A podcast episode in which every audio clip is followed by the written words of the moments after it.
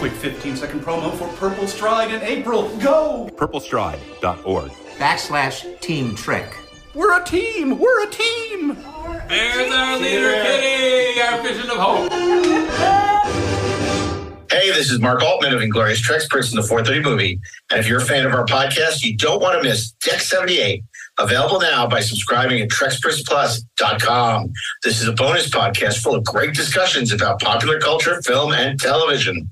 By your command, here's a sneak peek. she, yeah, she, yeah, like she was, she was putting out literal fires. You know, like there were, you know, there were a lot of the people working on the film were having like nervous breakdowns. You know, because they were away from their families for six months. You mm-hmm. know, like I mean, like it, it's it's a lot to juggle. You know, and and and everybody I talked to, you know, said that she just, you know, she she did it masterfully and you know, it, it felt very familial. If you know, it didn't feel like a cold kind of, you know. No, it's how people used to describe Cubby Broccoli. He knew how to take care of the cast. Well, at least they knew how to take care of the principal cast and the American crew and the Mhm. British crew. It's like you have these stories about these poor Mexican extras out in the desert, 108 degrees in the Yeah. stillsuits, who would then have to walk home and have no, no water, and it's, it's just it's horrifying. You know, it's just awful. Yeah, but and I mean that, that, that, that, that is They Yeah, can always sip from the catch pockets in their suits. So, to, be, to be fair, I always thought it would have been funny if there if when Sting and Kyle were fighting at the end, if like Sting like punctured Kyle's suit and just a big stream of shit came out of it. But uh, yeah, That's in we the Alan have that to look version. forward to in Dune 2 from Denis Villeneuve. exactly. Yeah, no, that's definitely going to be in there. Um, but no, like I, yeah, like uh, what you just said, like you know, talking about you know the plight of you know all these poor Mexican extras, you know, a lot of whom were vagrants. Basically, who are being paid in shoes, you know, like Yeah. that's not the kind of thing you get to read in a studio sanctioned. no, no. Oh, that, But that, that was unfortunately, that's that's one of the uh, the perks that they had working down in Churubusco. yeah, Uh, you know, th- that's one of the reasons why they were there because they could get very cheap extra crew members. yeah. They made they made a seventy or eighty million dollar movie for 40, 45 million. Yeah. Yeah, whatever. But the whatever flip side of that is you also tell a story about how Tony and Bob and Raffaella hire all these um, th- th- these women off the street who basically can't afford to support their families, and they throw work at them.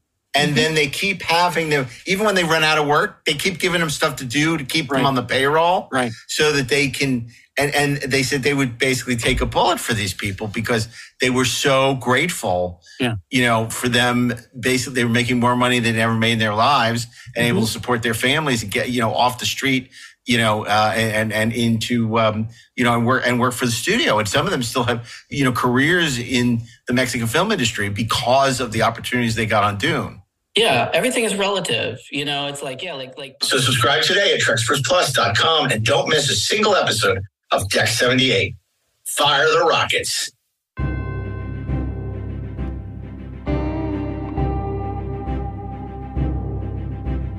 Come, they told me. Ba-rum-pa-pa-bum. A newborn king to see. Ba-rum-pa-pa-bum. Our finest gifts we bring. Ba-rum-pa-pum-pum. To lay before the king. Ba-rum-pa-pa-bum. Rum-pa-pa-pum. Rum-pa-pa-pum. So, to honor him, pa-rum-pa-pa-pum,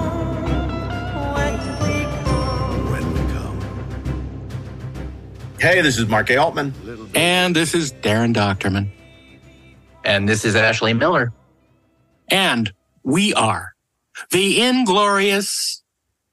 Treksperts with special guest Robert Meyer Burnett. Well, it's good to be here because, you know, I've got the power, which we'll talk about later. Uh, You've got the power. You're a master of the universe, aren't you? Uh, yes. Yes, that was a very am. different thing in the born to be a 80s. It's true. I'm Yeah. master of all I survey.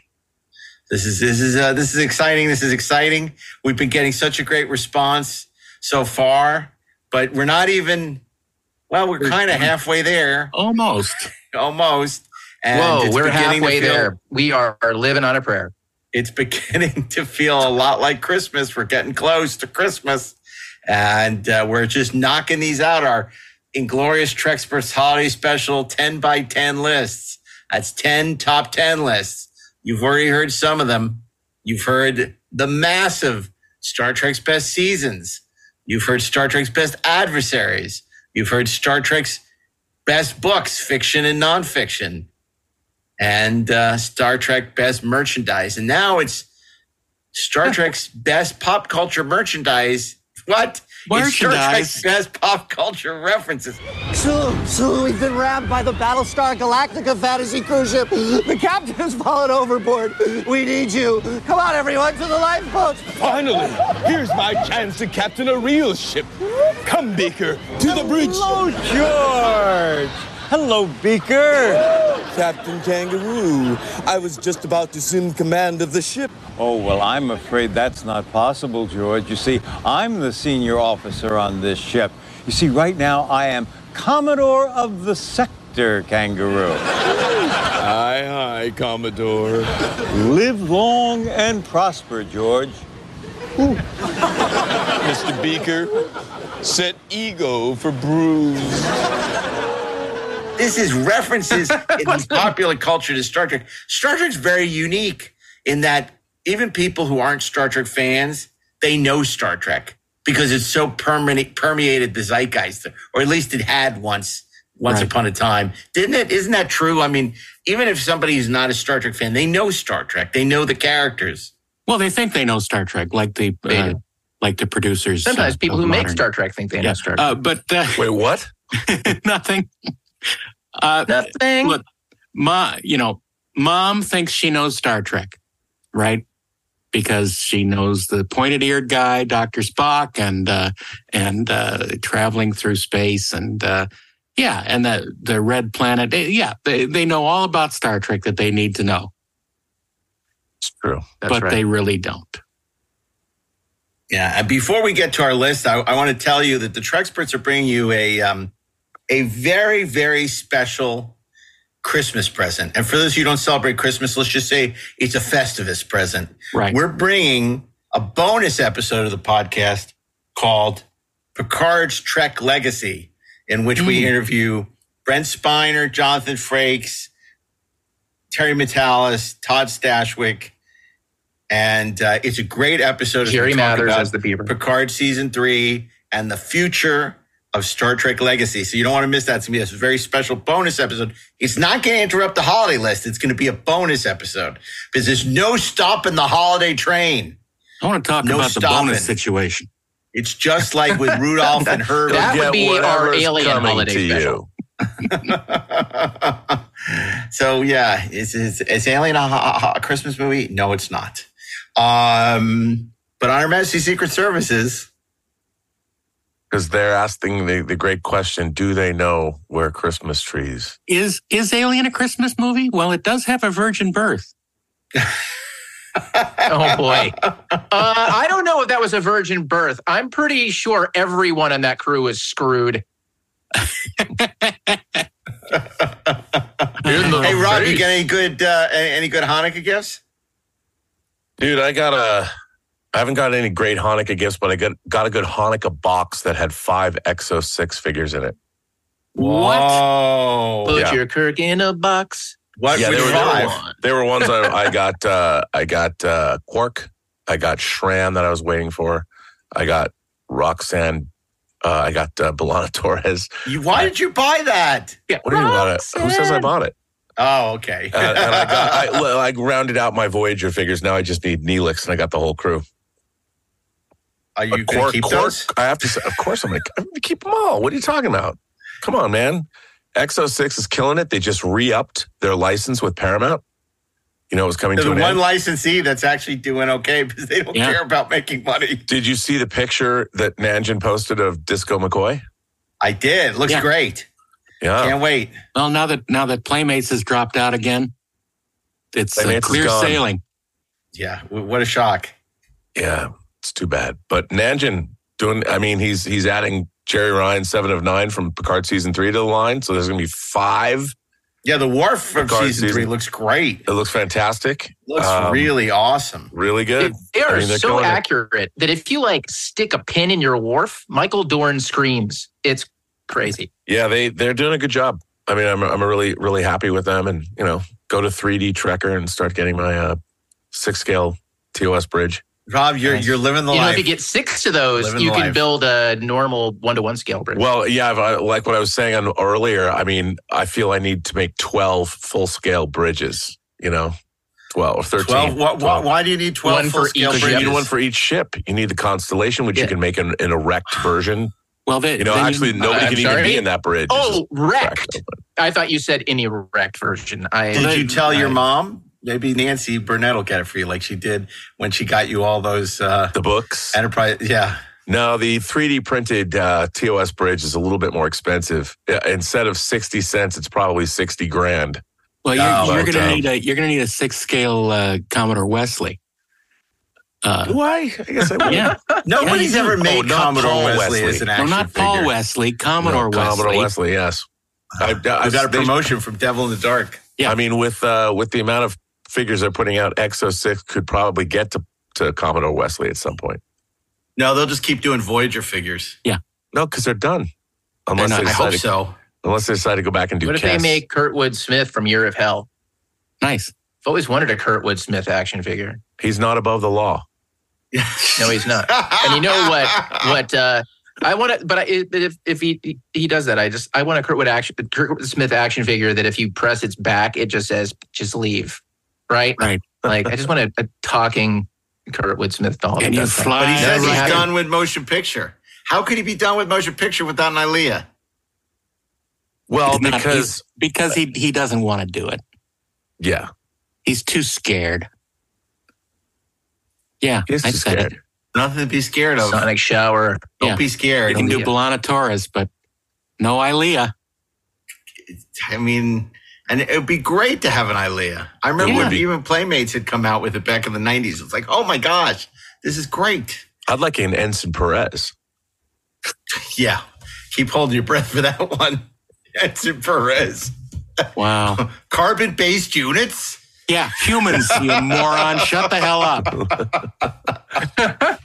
I mean, I oh can God. dream. Carbon-based unit Look, right here. nothing, nothing is out of the realm of possibility. Uh, Playmates, by the way, is continuing to make ships and role playing stuff, though. Yeah, their ships are, I mean, I haven't seen the new ones, but their ships from the 90s were great. Yeah, they were great.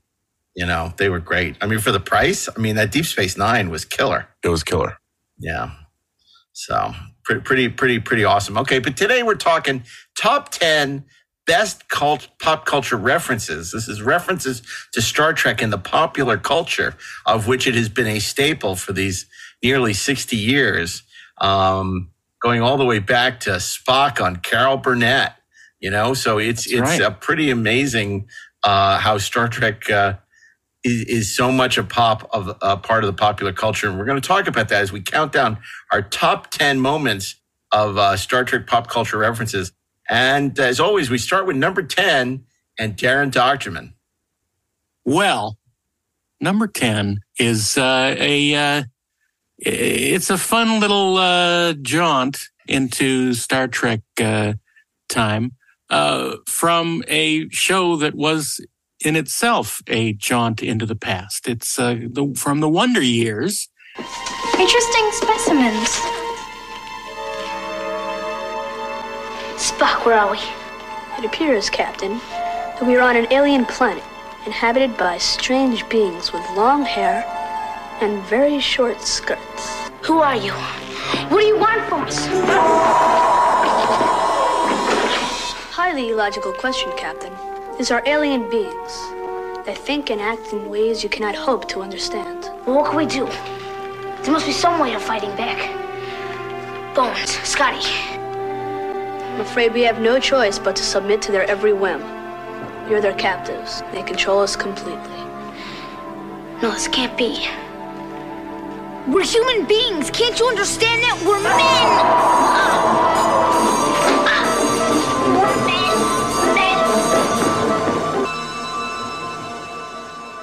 And uh, Fred Savage as uh, Kevin uh, has some problems with uh, with local girls, and he has a dream sequence that put those girls into the roles of the uh, the bringers of pain and delight uh, from Spock's brain.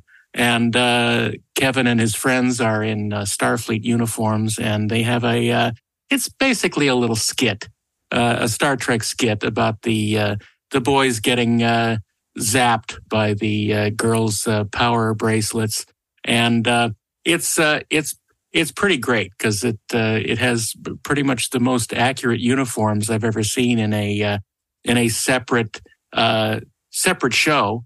They paid attention to the details, and it's really well done. And uh, uh, you know, Fred Savage uh, himself does a uh, a pretty passable uh, impersonation of uh, Kevin Pollak's impersonation of uh, William Shatner, uh, which is uh, it's a lot of fun. It's a lot of fun, and uh, it's a nice uh, it's a nice uh, note to uh, those those of us who uh, sort of grew up in that time period and uh, how we thought about Star Trek and how it applied to our real lives. So. Uh, I, I believe it's up on uh, YouTube. You can see the clip. It's uh, it's a lot of fun. I think it's so cool that Star Trek was so much a part of popular culture that an, a network series, a network comedy, would uh, do a homage to Spock's brain, and people would have a clue what it was. Yeah, I mean, could you just imagine if it was being made now, like, and you did a reference to an episode of Discovery or even Masks from Next Gen? Nobody know what it is. No. Nobody would know. But you see Spock's brain, Okay. you know it instantly. What do instantly. you mean nobody would know? Deck officer, Well. deck officer. I, I mean, it's it's it's it's incredible that this would have some kind of cultural resonance, Yeah. and it's just so fun because, of course, this is an episode that is largely derided uh, by uh, fans. Uh, people who don't even know what it is tend to criticize it without even having seen it. But like know, it- cold pizza, even bad Star Trek is good. Well, I don't know if that's true. Yes, even it is. bad Uh, original Star Trek. It Trek. depends on how that's what I cold the pizza is. Yeah. I mean, and what was Um, on the pizza? So if there's pineapple on the pizza, that was never good in the first place. Okay, Okay. let's not start Is there that. Pineapple got a- in we got a Spock's brain? I don't know. here. You don't know. No, there's Well, no you can try pineapple in Spock's brain, but there is pineapple and then the children shall lead. That's Oh But you God. know, There's one big it- pineapple. But isn't it interesting though that they chose Spock's brain? They could have chose any episode of Star Trek, but I Right. think that what was really interesting about that particular choice is it made I I can't imagine an, uh, unless they made Winnie Cooper Miramanee, and that of course didn't end well. so you know it was it was Yeah. it was She, Winnie Cooper's pregnant with Fred Savage's baby, And and she gets is stoned stoned to death. death. I am Kevin. But I'd But I did that I- I- episode. it was a pretty great i mean they they did a really it was a really interesting choice of episode to do because it would be i think a lot harder to have done one of the great episodes of star trek right. for them and Oh. um A, a, a, as short as the as short as the segment is, it would be tough to cram all of uh, "City on the Edge of Forever" into a three a three minute clip. even though winnie would have made a great edith keeler Well, yeah. Let me help. Well, hey, Let me help. can you imagine like Daniel Stern during the uh, doing the uh, the narration on that one? I learned something very important that day. If you love someone, push her in front of a bus. Yeah. Sidebar alert. Sidebar alert. Okay, this is this tangent. This tangent alert. Okay, so you just mentioned Daniel Stern. I'm now going to leave this episode and ha- sidebar with Rob Burnett. How great is Daniel Stern on For All Mankind? Rob? so great he is so Oh. great what a again first of all i love the entire cast of for all mankind but hiring daniel stern to take over as the director of nasa He's uh, great. he's so great and as far as the and and you know it's so it, it- he's tried to be so like winsome and go get Yeah. him boys but then Yeah, when he's yeah. talking to the you know talking to the the head of roscosmos who by the way Svet, Svet, svetlana I, Yeah. I'm, gonna, I'm gonna admit something to you guys right now she teaches here in la Oh, really? I think long beach I, I sent her an email to ask if i can interview Oh, good. She's great. She has not written me back, but I I have a mad crush on her. Her character is awesome. You she love the Russians, ass. Rob. I do. I have a thing for Russians. What can I say? Yeah. Uh, She's but though. uh, I have to say, this whole thing with uh, Elena going to, to Moscow, Oh, it's dude. not gonna it's not gonna go well. no, it's not going to go well. Not gonna be good for Margo. no. Free Margo, by the way. Hashtag free Margo. anyway, In that's every free box. Margo. Wrenn Schmidt. So okay, okay, we're, we're back. We're back to an episode already in progress. I'm Thank sorry. you. was- There's nobody else is I he- can talk to about Is that he show. still is he still playing his character from the Wet Bandits? Yeah, yeah. He's still pl- and his character from Breaking Away. He's on bicycles and That's he's a good. thief. So he's he's And he it's has a a Home nail through his foot. Breaking Away crossover. and he's a JAFO. Let's not let's not uh, That's Blue Thunder, anyone. dude. Oh. Come on. Catch you later, Rob. Okay. Another Star Trek reference.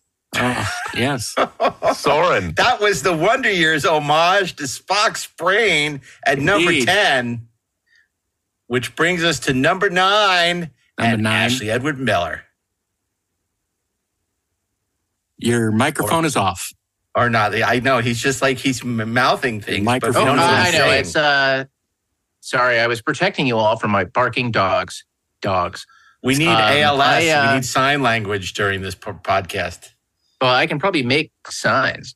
Um anyway, I I've been thinking during this this holiday season that we've been celebrating with these podcasts um, about presents, about rewards. And you know, it occurs to me that love is life's sweetest reward. And if you let it flow, it will flow back to you.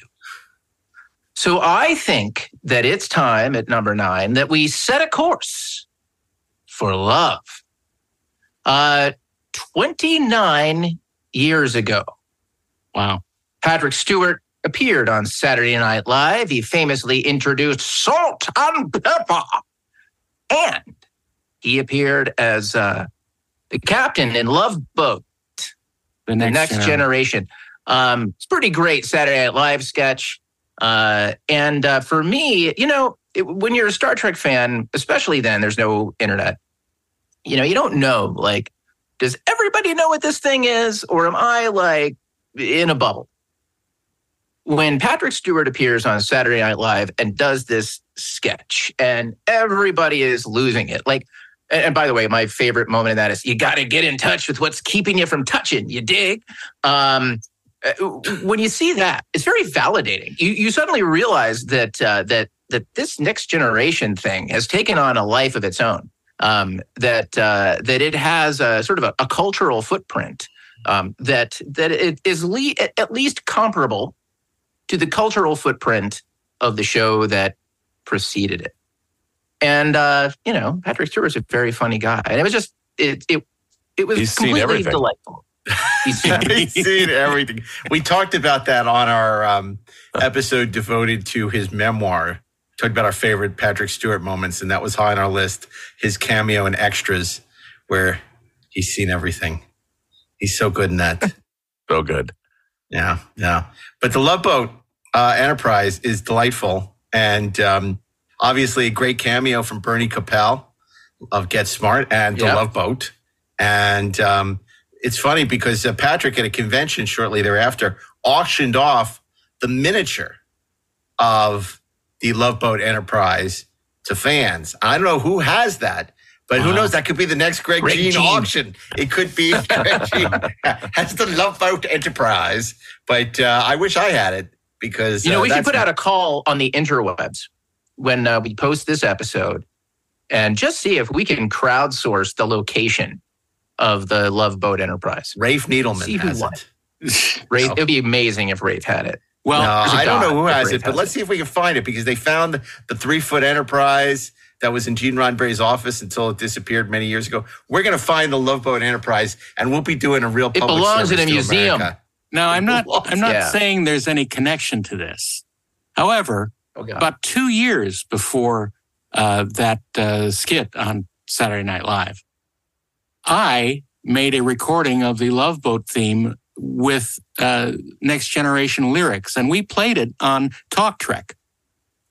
and Mm. it set up that whole thing, baby. And uh, I'm just saying, you know, there's probably not a connection, but I did it first. Yeah, That's all. Well, because you're clever. You're a clever Well, guy. suppose. But uh, you know, clever is nothing without a uh, without a big enough audience. So there you are. Now we have such an audience. Well, it was the convention on the air. It's, it was. Uh, unfortunately, it was but it was a air. convention. Yeah, yeah, yeah. Well, you know, look, a lot of those loyal fans came to. I'm sure are listening to Treksperts and Who'd deeply uh, such- appreciated. Who- Who'd have thought from such tiny beginnings this empire would be built? They're deeply appreciative for the Trecucation they get from you. Oh my! Yeah, yeah, yeah. Okay, that was said. number nine. The Love Boat Enterprise is seen on Saturday Night E- Live, um, which was a delightful skit from uh, um, from our friends at uh, Saturday Night Live, and that brings us to number eight. Number eight is an interesting curiosity. A lot of people may not be familiar with it. It is uh, comes from across the pond, but it's for a very American staple. Kentucky Fried Chicken. So, reverse thrusters. Hailing frequencies open. Scotty, we need more power. I can't hold it much longer, Captain. We're losing the colonel's signal, sir. Well, what was Spock's order? His usual, Captain. The two-piece combo. Okay, give me a two-piece combo. Aye, sir. No, wait. Make it three pieces. Speed them up, Scotty.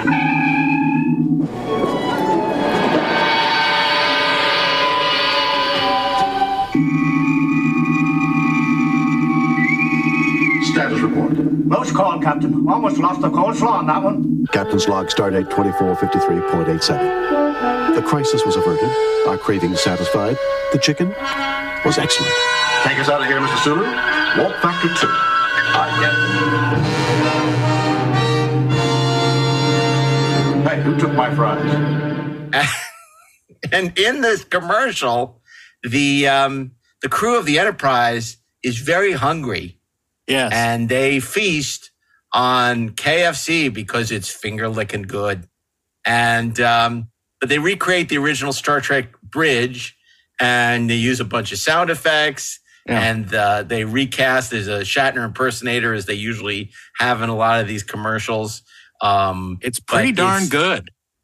It's pretty good. It's it's it's pretty pretty pretty pretty pretty good, and uh, it made me want Kentucky Fried Chicken, especially those little custard things. They remember the pudding, those little it was like vanilla and chocolate pudding. You remember those little cups that they gave you? It was like the Kentucky Fried Chicken, and then they had these great mashed potatoes. I haven't had in years, and then they had these little pudding cups. that Yeah, were they, really they call good. them little parfait parfait cups. Parfait cups. That's what they were. I, I mean, I haven't had Kentucky Fried Chicken. Well, I, I the last time I had it, no, I haven't had it. I used to, as a kid, I had it a lot, but I haven't had it since I was in Bulgaria because there's a point at which you're overseas and you, you're having the local cuisine and you just need something that's really American. And so you're in a mall and Kentucky Fried Chicken is, is everywhere there. And I'm like, I'm going to have Kentucky Fried Chicken. I hadn't had it in probably 10, 15, 20 years. And I have to say, it really hit the spot. Never had it again. But I, I you know. Now, I got to say the uh, that I believe that uh, that the Kentucky Fried Chicken commercial is doubly on point uh, for this Why is that, particular holiday Ashley? special. because, as I understand it, it is traditional in Japan to order and consume Kentucky Fried Chicken at Christmas. It's what you do. Yes. Oh, konnichiwa. Yeah. Arigato. That's what I said. And in Hi. China, you have a duck that's smiling at you. Smiling So maybe what we should do instead of going for a good steak, we should for for the holidays. We should go to Kentucky We should have Fried done uh, Kentucky Fried Kentucky Chicken. Fried Chicken. Yeah, maybe not. Solid plan. That's officer thinking. We didn't go for steak though. We we had a nice uh, we had a nice Italian meal at uh, at um, uh, Dan Tana's. Unfortunately, Rob couldn't come; he was working, and Ashley doesn't live in Los Angeles anymore. But uh, we had a delightful Dude, uh, I dinner at was so Dan Tana's. I was so excited about that. Oh my god. It was good. I, It was I- good. I've been to Love to Dantan's do it one other time, but that's a story for another day. but yeah, it was a good. Uh, it was a good time. Too bad we Time. couldn't bring Robert Urich with us. Yeah, that's fine. Yeah, that's, but it was uh, it was a, we had a good meal and uh, hadn't been there in a long time, and and um, uh, it, it it held up. It was a lovely evening. the new shields held. That's right. And uh, it was it was it was a lovely evening. It was, and uh, with a lot of good friends, good times, and still can't convince Kay Rydell to good take meat, over the dog. Podcast from me. She she she says I'm not crazy enough to commit to No, doing some she's- stupid she's weekly smart. podcast. She's smart. She said She no. smart. She's smart. Okay. Well, that was Smart. the She British go. Kentucky Fried Chicken commercial, and uh, it's uh, it, it, it's interesting. It's it's not. You wouldn't think Kentucky Fried Chicken would necessarily be a license. You know, it, there's a lot of fast food commercials, but see, this is we say pop culture references. It's not like Burger King offering the glasses, Right. Or No, McDonald's offering thing. the Star Trek Happy Meal. That's they're selling something. That's not a reference.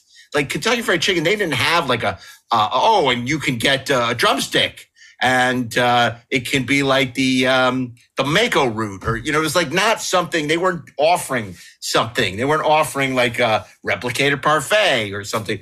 It was just using Star Trek to sell Kentucky Fried Chicken. Whereas the McDonald's commercials, like when they Gary Owens does the McDonald's commercials and speaking in Klingon and stuff, that's promoting a Star Trek product. That's not the same thing. That's not a pop culture reference. That's that's more mer- that belongs in our merchandising episode, right? Happy Meals and you know uh, Burger King Glasses glasses or yeah. Star Trek. God forbid, there's Star Trek three glasses. All that stuff. Those are just about the best glasses they have. Star ever Trek three glasses. actually. Those are the ones where if you wear them, you watch the movie and think it's good. No, no, no. Is that right? oh no, you mean like glasses, like that you drink Yes, out of. drinking not drink out. Oh, Yes. I- remember, yeah. Star McDonald's did Star I've Trek the uh, motion picture. working Uh, out. Star Trek Two was Burger King. Yep. Star Trek Three Was Taco Bell. was Taco Bell. It's amazing. It's just like the licensees. Star Trek can't keep a fast food restaurant, but they all think this is going to be huge, and then no one wants them, right? So it's like it's the same thing. They just go from fast food to fast food to fast food, but every movie it's a different licensee. But the because great thing, Star the- Trek Five, Jack in the Box. they said we couldn't the- get Star Wars, but we can get Star Trek, which is the next thing- best thing. the great well, thing maybe they had- not so they much. had- Star in it. The kids love it. they had a Taco Bell commercial with this with this girl who was supposed to be working the counter. And the funniest thing, she holds up this glass and and, and she says, You can experience the magic of Faltorpan. Well, oh my god, that's awesome! it's it's Oh. hilarious. We got to find that and put it in here. We 'cause gotta find that. I'm writing great. that down now for our producers. I'm gonna put that down. They got to try and find that. But those commercial. glasses are great. They're the best engineered glasses. They have the two sort of bulbous things on the bottom of it. They're beautiful and they have great artwork on them. And I have all of them in my cabinet. They're, course you do. I, I drink from them every day. till the next earthquake. Don't even. That's what I should have put for. Um, I didn't have it on our merchandise list, but you know, when the Northridge earthquake hit, you know, I'd only been living in California for like a year or two, and I didn't have, um, I didn't have a flashlight, and all the power went out. It was complete darkness. It was four in the morning, but I did have a Star Trek: The Next Generation phaser, which lit up when I pressed the button. And I used that to safely get out of the fourth story of my uh, apartment building at the time. Wow. I remember and, that. Uh, that yeah, I know, right? And I wish I I should that should have been my number one, or at But least they my could hear you coming mention. downstairs because it was going. Oh my god! Yeah, people were giving me weird looks because they were trying. They were like on the you know trying to hold on to the walls to find complete Oh my darkness. gosh. And then I came by with my phaser going choo choo choo choo choo choo choo choo That's choo hilarious. choo Your choo. Lighting up the phaser whole went place. choo you choo. wanted Is that the sound it makes? that is not a great phaser sound. I mean, Denise Crosby will tell us that a phaser goes. bzz, bzz, bzz. Oh, dude, Rob. So we had Denise Crosby. We interviewed her at um uh, at the convention we were at GalaxyCon. She sings this song. She used to be in a punk band, Black Christmas. It's hysterical. Uh, you know, she came to my house Amazing. when she was making Did- Trekkies too. That's right. Oh, nice. That's right. Yeah. That's right. Yeah, I bet she didn't sing Black Was she Christmas lost? though. No, but when By she came to my something door, I said, "You started the Klingon Civil War." oh, but did- was she doing an, art- a thing on your collection? Or yeah, what was she that? interviewed me uh, for Trekkies too, for Roger and I got Trekkies too. She came in my house. That was in the I before. never time. saw the Like, second one. Is it good? It, it is good. If you get the DVD, my ex-wife's all over the special features too. Oh, Yelena. we love Yelena. Uh, yeah, Oh, my she- God. she was great. That's, she still is, I'm sure. Yeah, yeah, yeah. She's God, Russian. I- She's Ukrainian, pardon me. Ukrainian. Yeah, watch it. Yeah. Yeah, Yeah, They don't. a You do not refer distinction to uh, right now. Ukrainian is Russian. But uh, So yeah. So Speaking of commercials, yes. Yeah. Oh, speaking of pop culture. Yeah, let's go to the big board. Okay, so that was number eight, the British Kentucky Fried Chicken commercial. Taking us to number seven is Robert Meyer Burnett. Well, in the early 90s, uh, Star Trek was uh, the beginning of experiencing a renaissance. Obviously, the next generation was very popular. And um, in 1990, believe it or not, uh, the British National Power and Power Gen commercial in the UK uh, went uh, went live. And what's really interesting about this is you could say that this commercial is actually a canonical mini episode of Star Trek if you wanted to. Meteorite storm. Scotty, beam us up. Scotty! Scotty! Don't worry, Captain. It's only a shower. That'll be the Brawley, you Wally. Beam us up. Captain, I haven't got the power. Try, man, try. Power, more power. The man's power, man. Oh.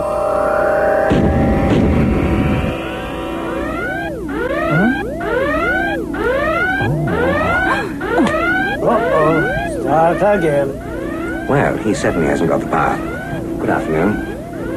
But you could have National Power and PowerGen. To register for a prospectus in the generating company's share offers, call 0272 272 272. Uh, it was actually shot uh, on the Next Generation engineering set with James Doohan as Scotty. And William Shatner was on a planet that was in the middle of a meteor storm with a number of his crewmates. And, and Shatner literally, I mean, this commercial is pretty damn big budget. And you can find it on, on YouTube. But they're running into this cave, and Kirk's calling the Enterprise, asking Scotty, "You got to beam us up." and and there's not enough power. You know, where are we going to we're going to get it from the National Power and Power Gen Administration in the UK apparently. And then of course they do that and they're able to beam everybody onto the ship and of course Shatner uh, his his body has been swapped with one of his female crewmen. And it's it's actually when you look at the commercial now again it's on YouTube it's it's pretty great. And then at the end, the band Snap comes on and sings, I've got the power. I mean, it's just so random and so and so British. And then but but it was That was a- better than my phaser noise, Rob. I mean, it was it was a you know it's a legitimate commercial. And a few years after, in '93, um, MCI people are like, "Who's MCI?" MCI was a phone company. They did a friends and family advertisement because back in the day, how could you get a friends and this is before cell phones, kids. You could get friends and family party lines or whatever and sign up your friends. They did a commercial. Well, also you got to explain that phone uh, landline phones were very expensive.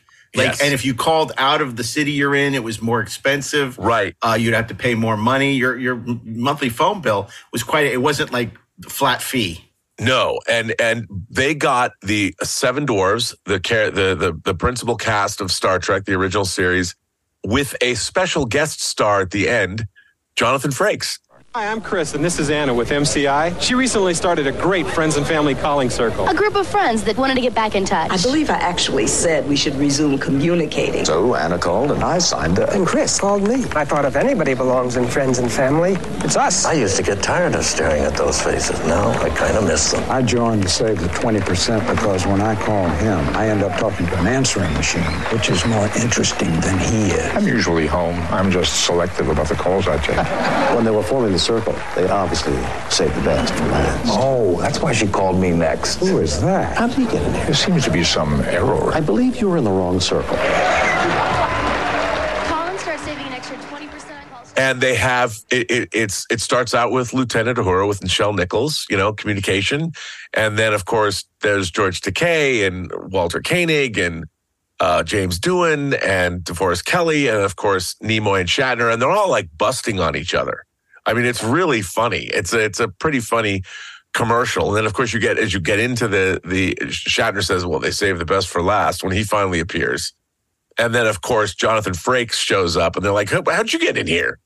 You know, and it's it's it's a really it's a it, it, you can't again. It's on YouTube. You can watch it. It'll put a smile on your face. It couldn't have been cheap to get them all to do this because this was near it was 93 94 yeah. era so that's when you know we've talked about how in the past when next generation went off the air it was the height of its popularity yeah.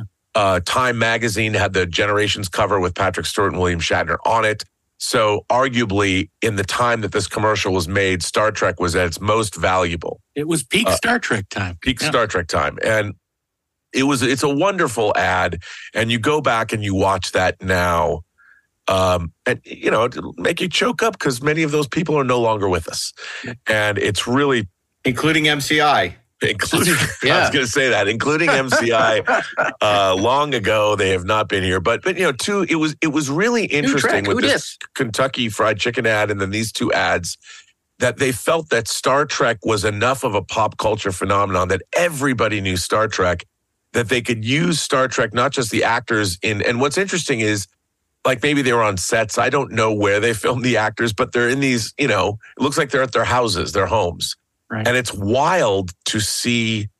Uh, in this MCI ad, everybody in casual attire, just kind of hanging out, like talking on the phone. And I'm surprised they never did one of those Budweiser ads. Um, you know, ah, and the the the what's the, up? What's up? I mean, it would have shocking to me is that George Takei has uh, Shatner in his calling circle. Clearly a mistake. Keep your friends um, close and your enemies closer. But it was it's a it's both of these ads are are delightful ads and they couldn't have been cheap either one of them. Yeah. The British ad especially like you know they're on like some planet planet health set or something a cave set yeah. things are there's actual pyrotechnics going off and it's it's it's a lot of fun well, I had to see contemporary uh, Turnabout Intruder at the time because Captain Kirk is is uh, right, combined yes. into the body of a woman because he didn't have enough power. Yeah. okay. Yeah. That was the MCI commercial and the British Power commercial uh, from uh, the early '90s. Both terrific. Uh, uh, commercials involving the principal Star Trek cast. And speaking of power, we need more power, Ashley Edward Miller at number six. Hey, uh, uh, uh, Daren, you ever watch Star Trek? Uh, yeah. You mean that show? Yeah, with, it's Star Trek, the USS Enterprise. All right. Now, you remember when the Klingons were going to blow up the Enterprise and Captain Kirk calls down to Scotty? He says, Scotty, I got to have more power. Uh, yeah. Yeah, I remember that. Yeah, warp. He need, what does he need? He needs warp speed. Warp speed. Now I'm Captain Kirk. You're Scotty. I need more power. I'm telling you, if you do not get this radio up, a billion people are going to die. Now it's all up to you. I know it's a shitty deal, but you got it. Can you handle it? We're on a submarine. We're not on a starship.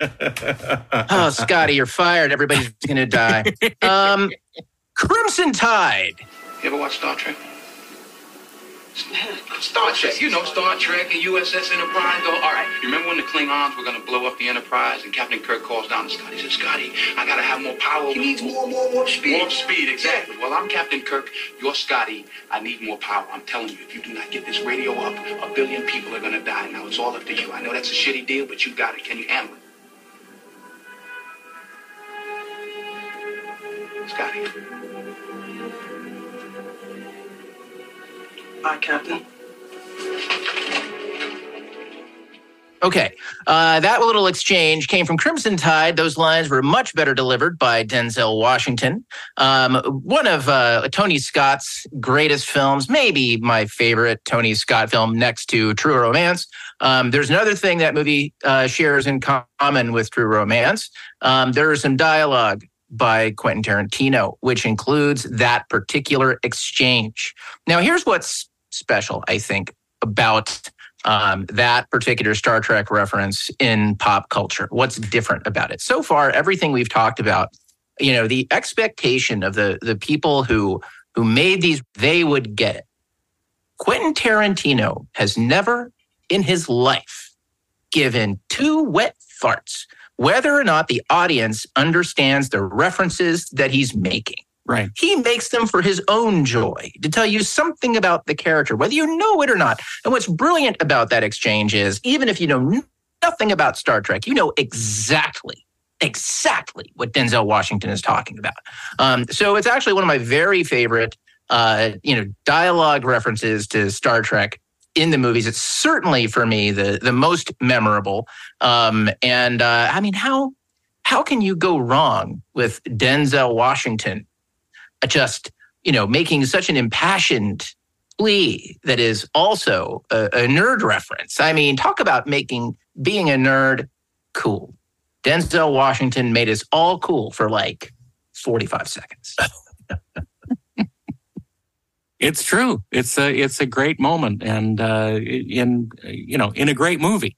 Uh, but it's it's that extra little bonus that uh, you know kind of winking at the audience, and and you know that at least a good portion of the audience is with you uh, on that journey. Yeah, exactly. Well, it's interesting because I um, I recently watched it because my son wanted to watch it because he heard there was a Kirby versus Mobius Silver Surfer reference.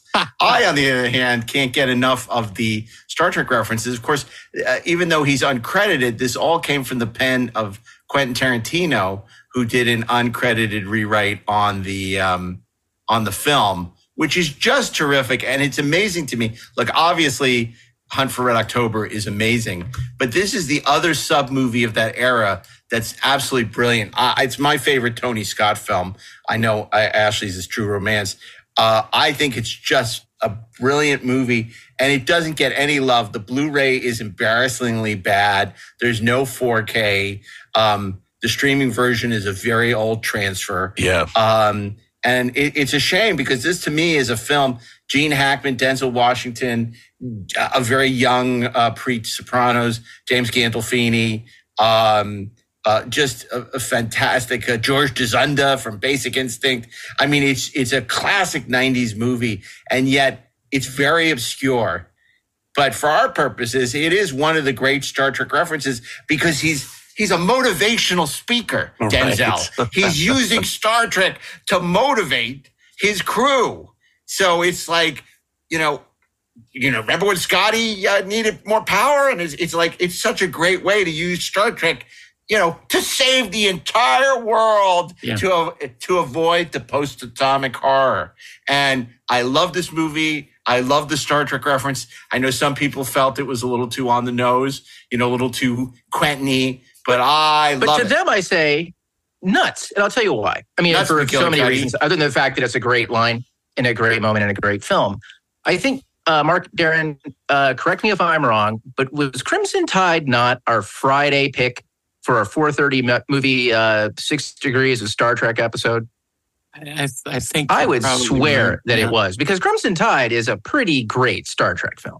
Wait, Well, uh, I was about to say that because the end of the film, the two people that are at each other's throats, Gene Hackman and, and Denzel Washington, when they go up against the military tribunal, the Navy tribunal, they're both shown as being acting according to how they should have acted. Yeah. And and You it- were both right and you were both, both wrong. wrong. That's It's- Joe- Jason Robards. it's so great, and that's such a great ending of that No that villains, movie. only No- adversaries. That's exactly that's exactly right. And a shout out to the incredible Hans Zimmer score in that movie too. It's great. That was back when he wrote his Yeah. own music. It's so great that Hans Zimmer score. Oh my gosh. Roll Tide. I love that score. Yeah, amazing. I play that all the, The time. tide is high. That's not and it's rolling tagline. on. And I wanted to be your number Will be. one, which makes me Jonathan Frakes or something. Danger runs deep. That's what she said.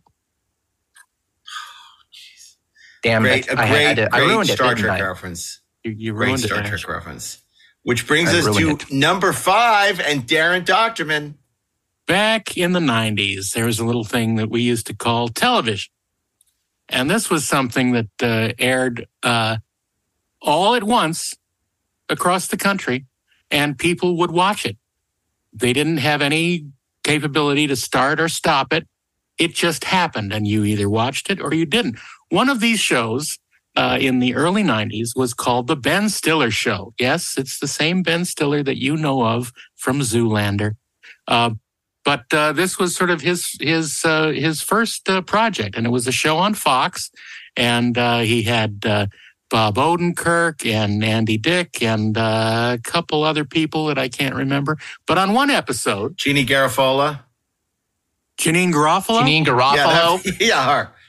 and Jesus Jeannie Christ. Hot Garofalo, Whistle. Joe Garagiola. Janine Areola. What? And on one of these episodes, he had a special guest star, James Doohan. So in the gamesters of Triskelion, those those battering rams that they had, where they? Well, I mean, I just got, I couldn't figure out whether or not they were actually Ben, were they supposed to fight hey, to the death will- or not. No, will you stop it on the Star Trek questions? I've had enough of that, you know. God, I get it, uh, you know, week in, week out, Right. all the time, everybody Star Trek, you know, hi, Scotty, oh, this, this, uh, you know. Come on. Uh, like, can't we find some uh, more interesting thing to talk about yes. than Star sorry, Trek? I'm sorry. Yes.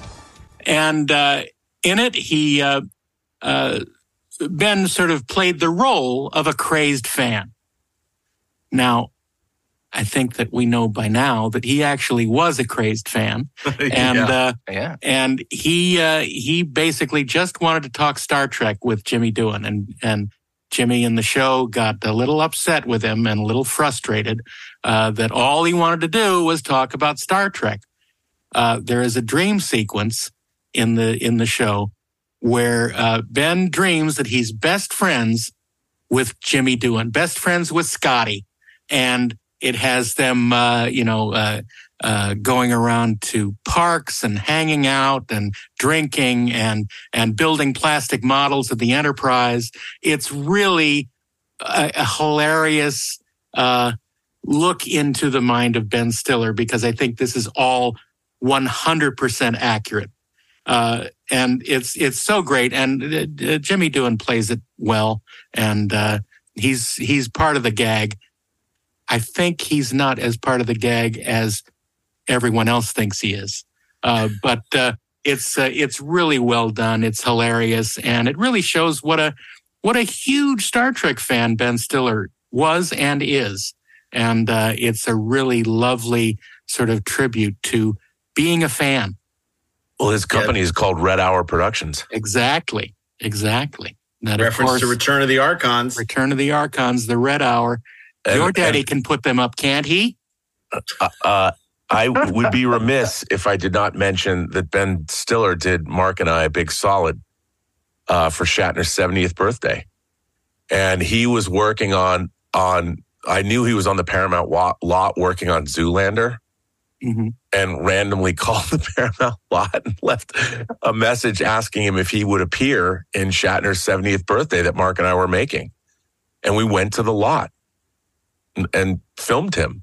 Look, And- that To is be one of my great regrets that we do not have that birthday video that we made for Shatner because it was so freaking great. We talked to so many people, everybody from Leonard to um, Ben Stiller to the head of Paramount at the time, Jonathan Dolgen. Dolgen. ton of ton Larry Thompson, ton of people. And Ben Stiller was so game. We went out to the um I, he was editing Zoolander Zoolander at the time. And we go out and he starts to do this whole bit. He goes, I'm so excited. Phil, this is where you filmed Barbary Coast. And he just does this whole riff on Barbary Coast. And he says, I, I just, I, I can't believe it. You had a, a thousand faces. it's so funny. And it's just like, I, I can't believe this. We have. I mean, it was on VHS. I, we kept a copy, um, but I don't know what happened to I that don't either. VHS.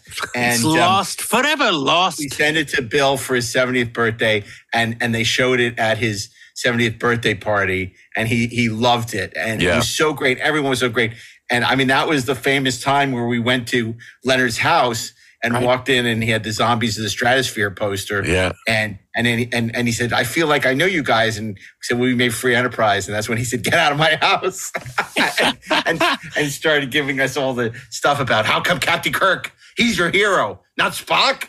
And but it was it, was- he was Ben was cool. We we even took him out to where the the um where they shot the end of Star Trek Four, where the bird of prey crashes Yeah. into San Francisco Bay. Totally. They've they've still had it's a parking lot, but it kind of dips down, and you've still got the it's still there today, I think, where you've got the back with the sky background, the mm-hmm. cloudy Yeah, it's, sky no, it's a parking lot, but they can flood the tank when Yeah. they need to.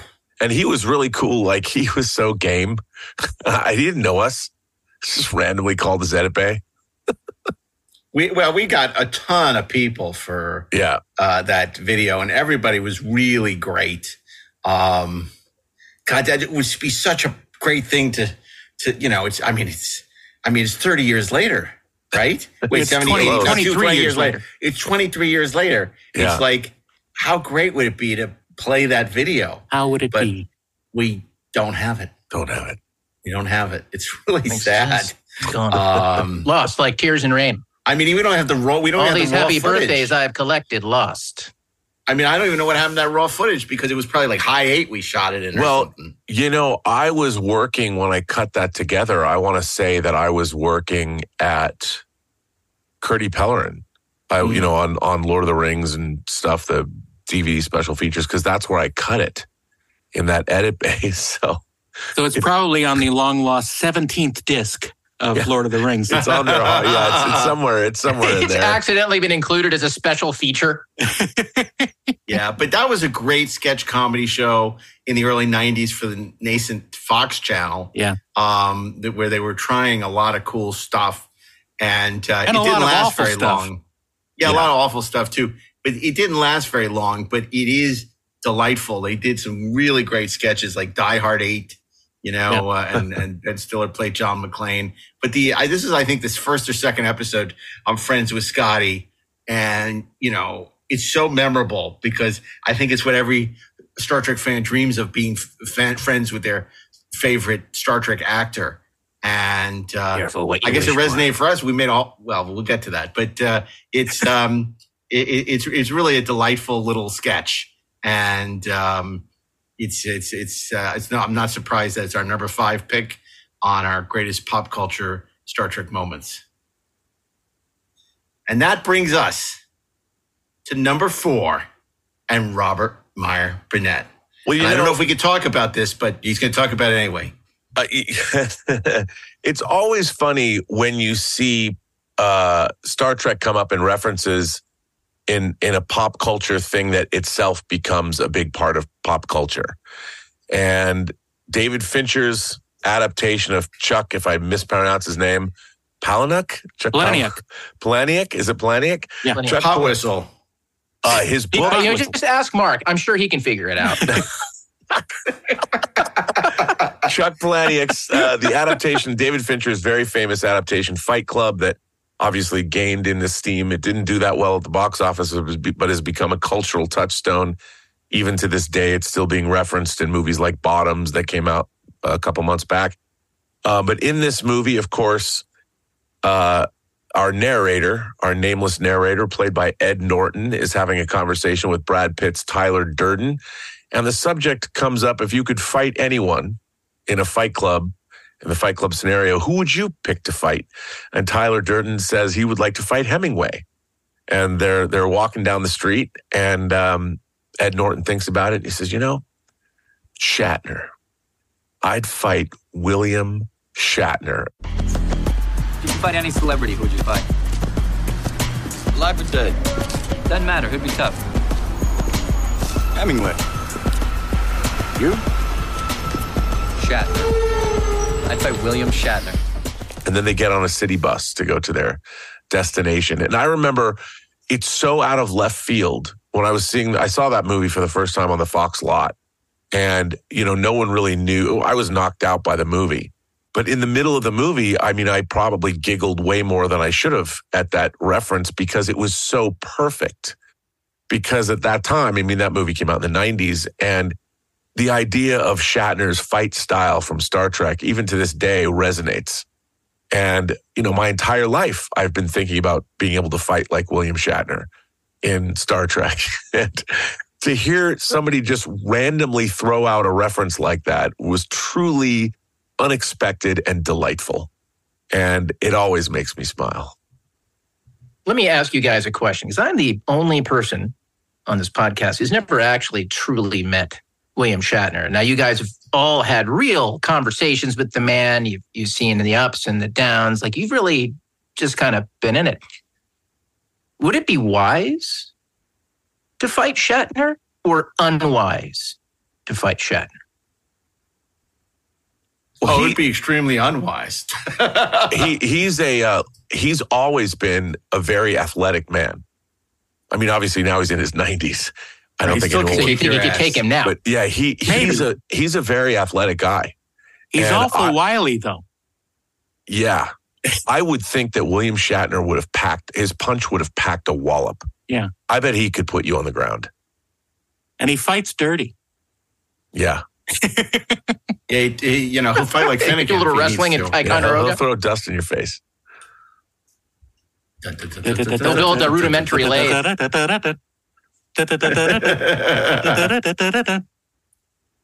Wow. I don't know. I, I think I think he would surprise you even now. Yeah, I think so too.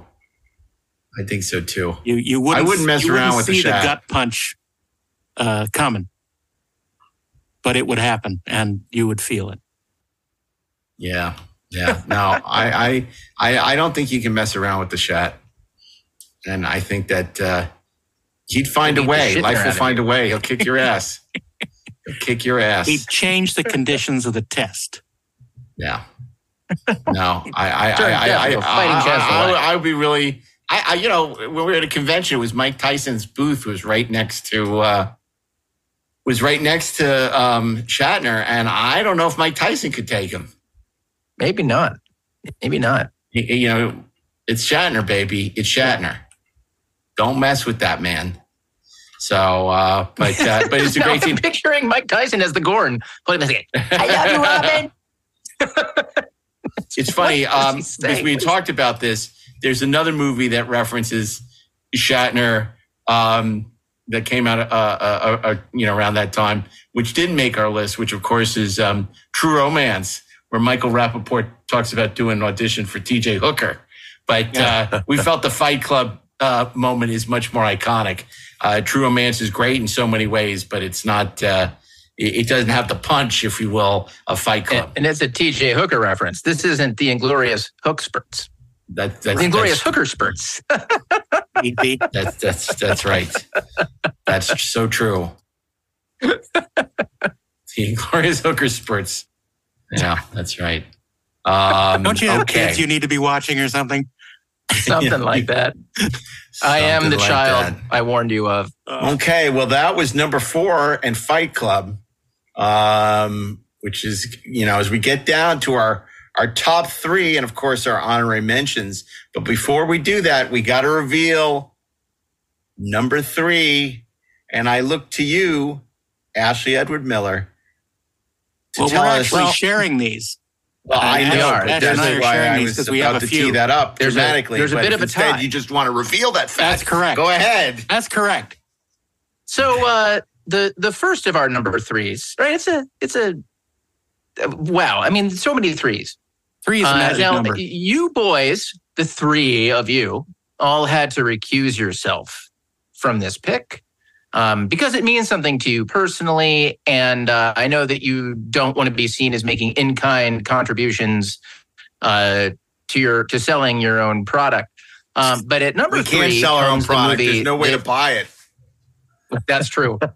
uh, this is the movie that told fans with a life everywhere that there were other fans with a life somewhere out there Beyond Antares. beyond Antares. And I am referring uh, to uh, a, little movie about a couple of guys named Mark and Rob and their quest uh, to, uh, to, to make a movie, to work with William Shatner and give him the opportunity to do a thing that would eventually lead to Priceline commercials that uh, would make him richer than Jesus. Um, and also strangely features uh, a really terrific William Shatner imitation uh, by some guy named Darren Doc Terman. No, my, I my think that's how name is pronounces it. Tiberius. Yes, the, uh, the name is movie is. That's not me at all. Completely ad-libbed by Daren Yeah, on the it's, spot, it's by not the way. our Daren. It's it's not Darren Doctorman. No, it's uh, not that at all. Uh, the movie is Free Enterprise. Oh, that's right. Yeah. Do you guys see that one? Wow, that was dramatic. Yeah. Very dramatic. I, I don't know. you like Mark said, you can't get it. So I don't. I don't. I haven't seen. I don't. Look, the reality is when you're talking about movies that honor Star Trek, that use Star Trek as a way of examining popular culture, there's probably no movie that did it better. See, I don't care about recusing myself. Than Free Enterprise. Free Enterprise is the story of two Star Trek fans who meet their idol William Shatner and find out he's more. Well, we'll, we'll say screwed up because we don't want it to be banned from Apple Podcasts, and they are. Right. It's a classic movie, deconstructs the Shatner myth in a way that's entertaining and comedic and fun. And uh, it just so this? happens that two of the people on this podcast made the fucking thing. Oh shit! Um, and one of them's in it. There goes And that. one of Actually, two of them are in it. Uh, And Mark one of them Rivera, saw paging Mark Rivera. and that's how you introduce free enterprise. You know what's really interesting about that, though? Uh, that that it the thing about free enterprise is it was born out of friendship, and it wouldn't have happened had I not been a fan of Mark Altman's writing in Cinefantastique magazine.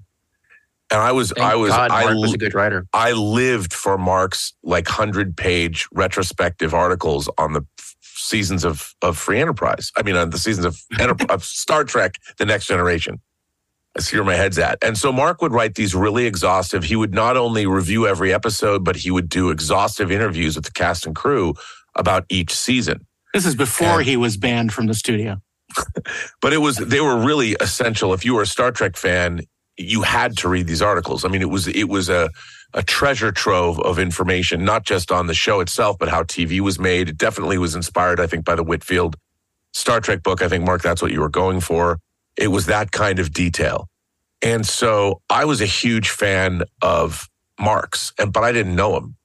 And I was working at uh, a company called Full Moon, and and Full Moon, I had seen this magazine called Sci-Fi Universe, and the reason I didn't buy the first issue because it had a pretty boring picture, to be honest, of the Millennium Falcon. I'm like, whatever. But Yeah, it was that the- wasn't me. That was not. I had nothing to do with that cover. it was the second cover that was from the episode Parallels, where where Jonathan Frakes is screaming in his universe where the Borg have defeated everyone. And and this was the cover of Sci-Fi Universe, I think, too. And I bought the magazine because I'm like, that's a clever. Whoever put that on the cover is thinking. And uh, There's a first time for everything. Sentient life form. and then wh- when I opened the magazine and saw it was, you know, Chris Gore and Mark Altman's magazine, I was like, oh my God, they have their own magazine? And it was really exciting. And then I found out that Sci Fi Universe was going to sponsor a full moon screening of the movie Oblivion. We've talked about it before. And I told my coworker, I said, oh, I got to meet Mark Altman. I got to meet him, you know, because clearly, because he was involved with Sci Fi Universe, that we were a little simpatico about how we thought about Star Trek. And that was really, if I had not seen Sci Fi Universe and realized that Mark was involved with that magazine, we never would have met. I mean, There would have been later. no free enterprise and no Lieutenant Yaw. That's right. It's like you've got Yeah. mail, only different, or sleepless in It was, Seattle, I think only the, different. the the moral of that story is work begets work, you know, and and by following our Star Trek passions, whether it was Daren or or me or Mark, they've led us places that I don't think we would have been able to go, or we would not have wound up had we not turned our fandom into some kind of a reasonable, Colossal reasonable waste of facsimile of a of a professional career. So yeah, but here's the funny is- thing. Uh, So, so what you're saying is that screening was the enchantment under the sea dance. Yeah, that's right. That's right. That's right. That's good, Daren. It was our Exactly. density. Yeah. Yeah. Yeah. And we were both inspired to do what we did by Darth Vader as well. Yeah. Um, so what's so interesting is you talk about the influence of Star Trek that Rob and I were actually being paid to write something completely unrelated to this. We were we were being paid to write a Jewish supernatural thriller called Day of Atonement, which Late to be forgiven. but it was somehow those eddy, eddies and currents brought us back to Star Trek in our procrastination. In our procrastination about the, the, the supernatural thriller, we ended up, you know, turning, well, using the fodder of our own lives as Star Trek fans for this movie. And, uh, so again, it's, it's, it's the influence of Star Trek that you allude to that, you know, led to this thing materializing. oh, I see. Yeah. So, but free, but free enterprise, it, you know, obviously it's not just about a love of William Shatner. There's a lot of celebration of Star Trek throughout quotes like, uh, the whole ethos of boldly going. of, of absolutely, absolutely. And as a bonus, there's TJ Hooker references, Rescue 911 references, and little did we know at the time, Priceline references.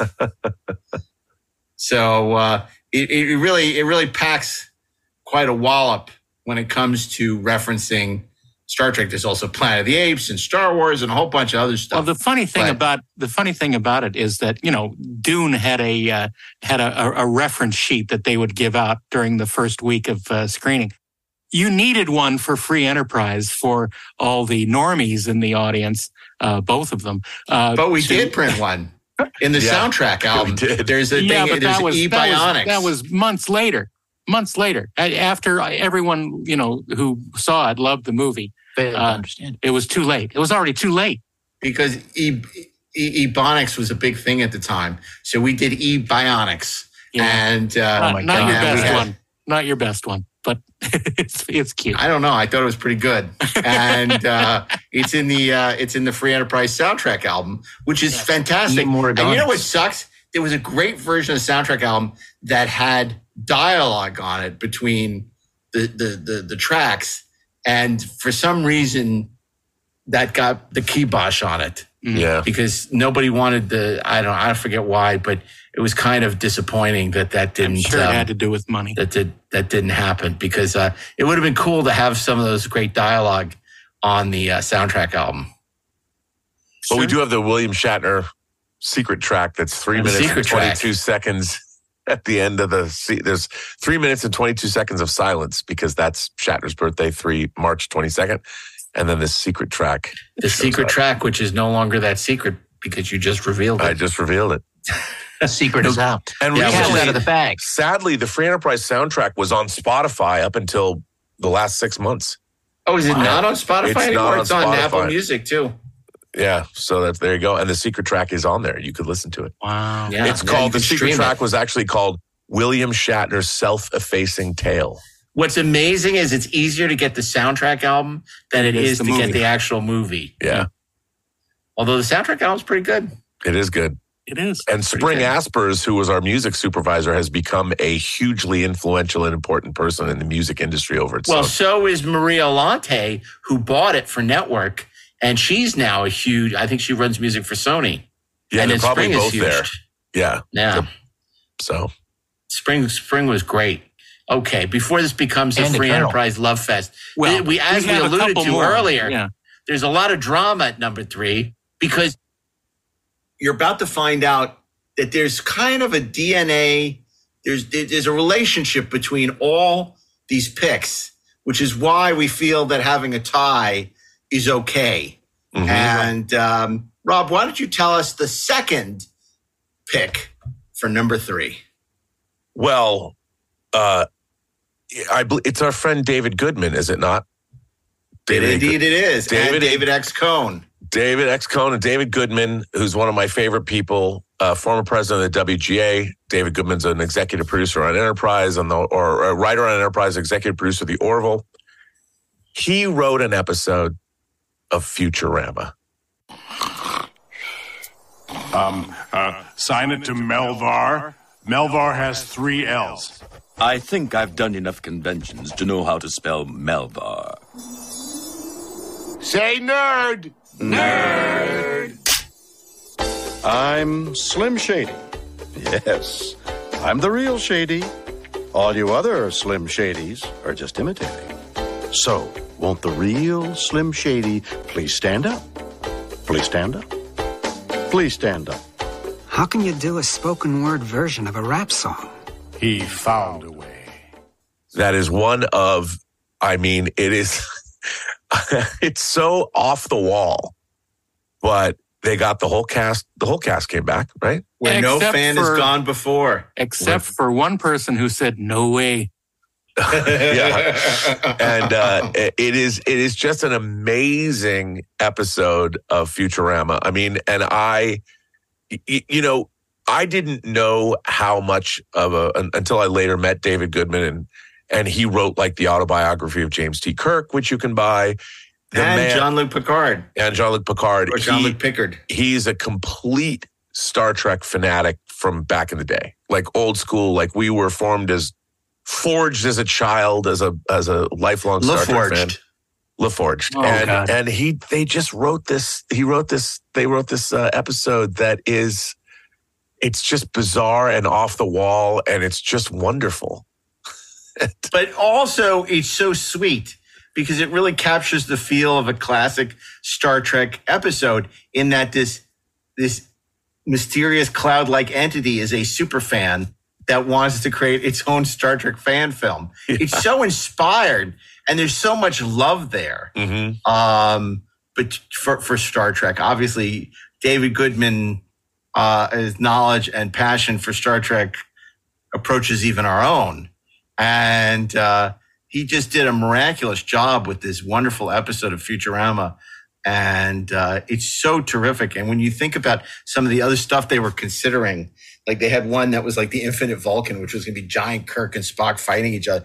Thank God they went with this because it's smart. There, you know, more references than you can shake a stick at, and it, uh, ultimately, it is very much a loving homage to the original Star Trek. Yeah. It and really is. It's so funny. And Scotty. well, no, no, Scotty. Scotty's does not Welshie. ind- it does not appear. Yeah, it's Welshie, and uh, it's it's so good. Uh, you know, obviously they have the heads of the original cast, and uh, they're all squabbling amongst themselves, and it's really fun. And uh, uh, I'm spoiling it. The uh, the Cloud's mother appears at the end and uh, basically calls uh, calls a halt to the whole deal. Uh, but it's so great. It's so great. And it's, Daren, how do you solve a problem like McCoy? His D had passed away.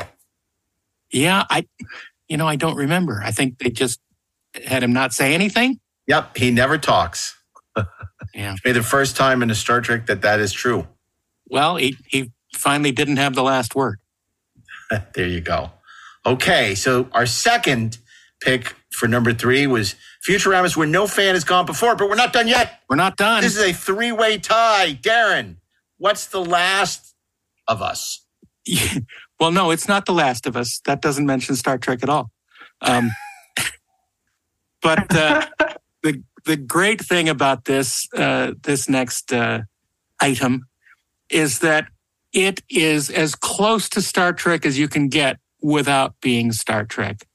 Uh, It's it is- asymptotic to Star Trek. It is, of course, the great Galaxy Quest. In the far reaches of the galaxy, a civilization is under siege. We are all that is left. They've searched the universe for a leader. Stay tuned for scenes from next week's Galaxy Quest. Never give up. Never surrender. He will save us. What they got Never give up and never surrender. Were struggling TV actors You are our last hope. Where's my limo? Okie dokie. and they're about to put on a command performance 8 million light years away. We are actors, not astronauts. You are our protectors. That was a hell of a thing. Galaxy Quest. You're just gonna have to kill him. We'll go for the mouth, the throat, his vulnerable spots. It's a rock. It doesn't have any vulnerable spots. um, which is uh, a look into Star Trek and behind the scenes of Star Trek that no one had ever done before. It is truly magical. It is hilarious.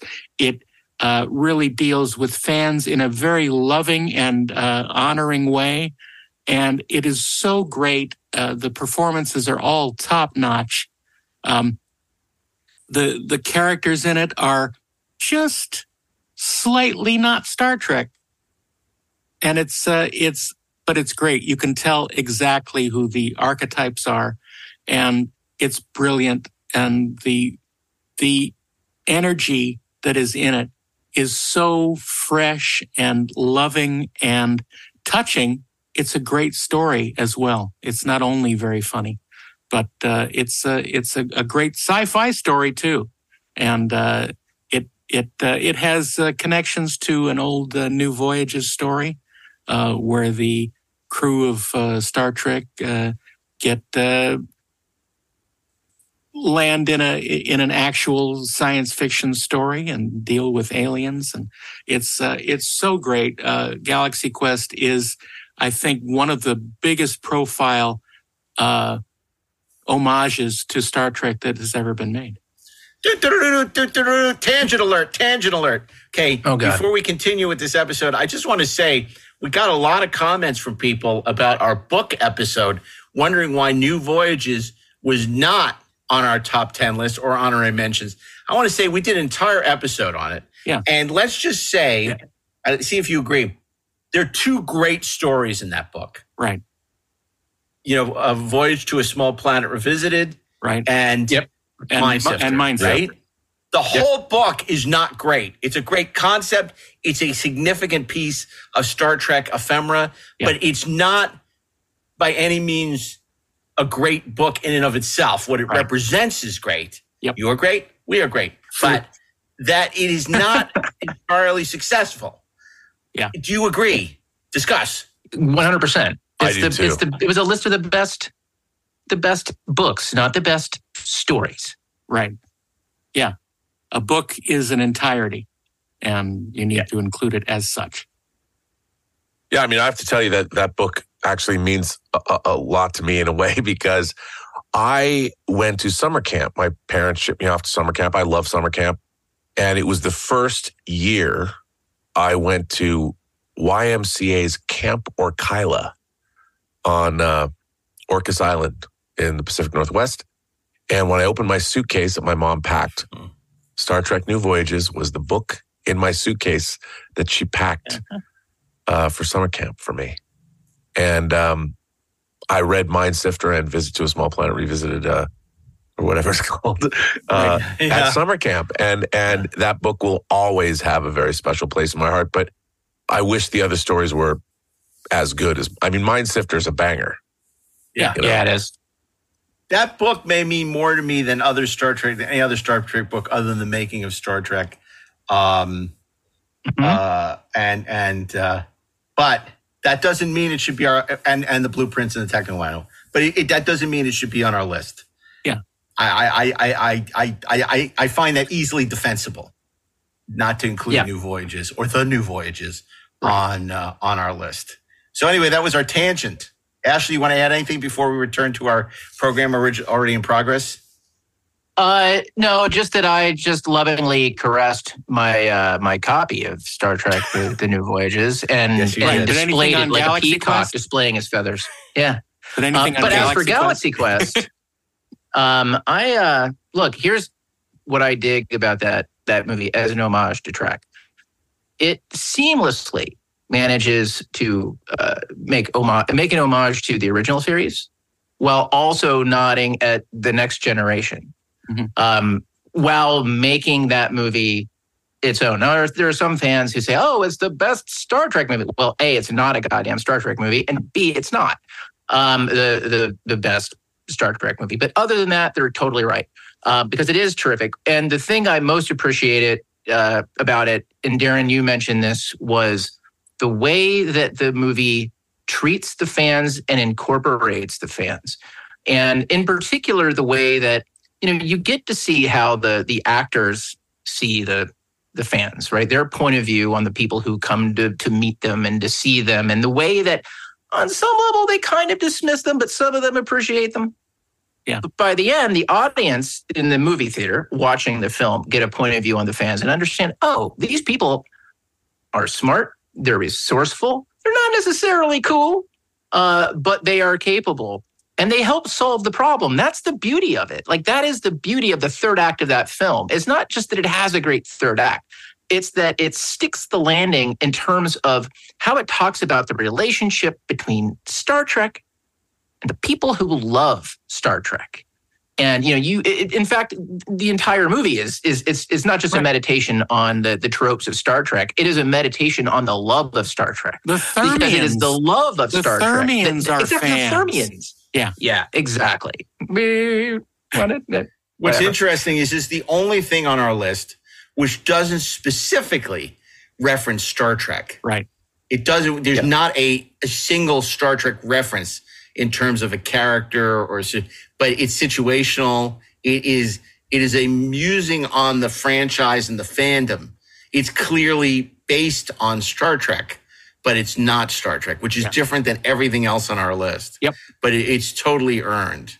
And it's and it's funny because a lot of the it's been called by people, and we don't agree with this, the best Star Trek movie ever made, uh, which it's not. But um, it also, uh, a lot of the cast loves Galaxy Quest. Yeah. You know, because they can they see a lot of themselves and their fans in the movie. And we've had this conversation both on stage and off with the uh, with with a lot of the cast, and and Galaxy Quest resonates for a, a variety of reasons. So uh, that was our tie for number three: Free Enterprise, Three-way Futurama, tie. when no Three fan has gone before, and Galaxy Quest, which brings us to number two: Robert Meyer Burnett. Now we're getting into the big. We're boldly going. Tell us where we land with our number two top 10 best pop culture references to Star Trek. Well, this is one of my favorite, my favorite Star Trek pop culture references, Star Trek events of all time, and it involves the President of the United States.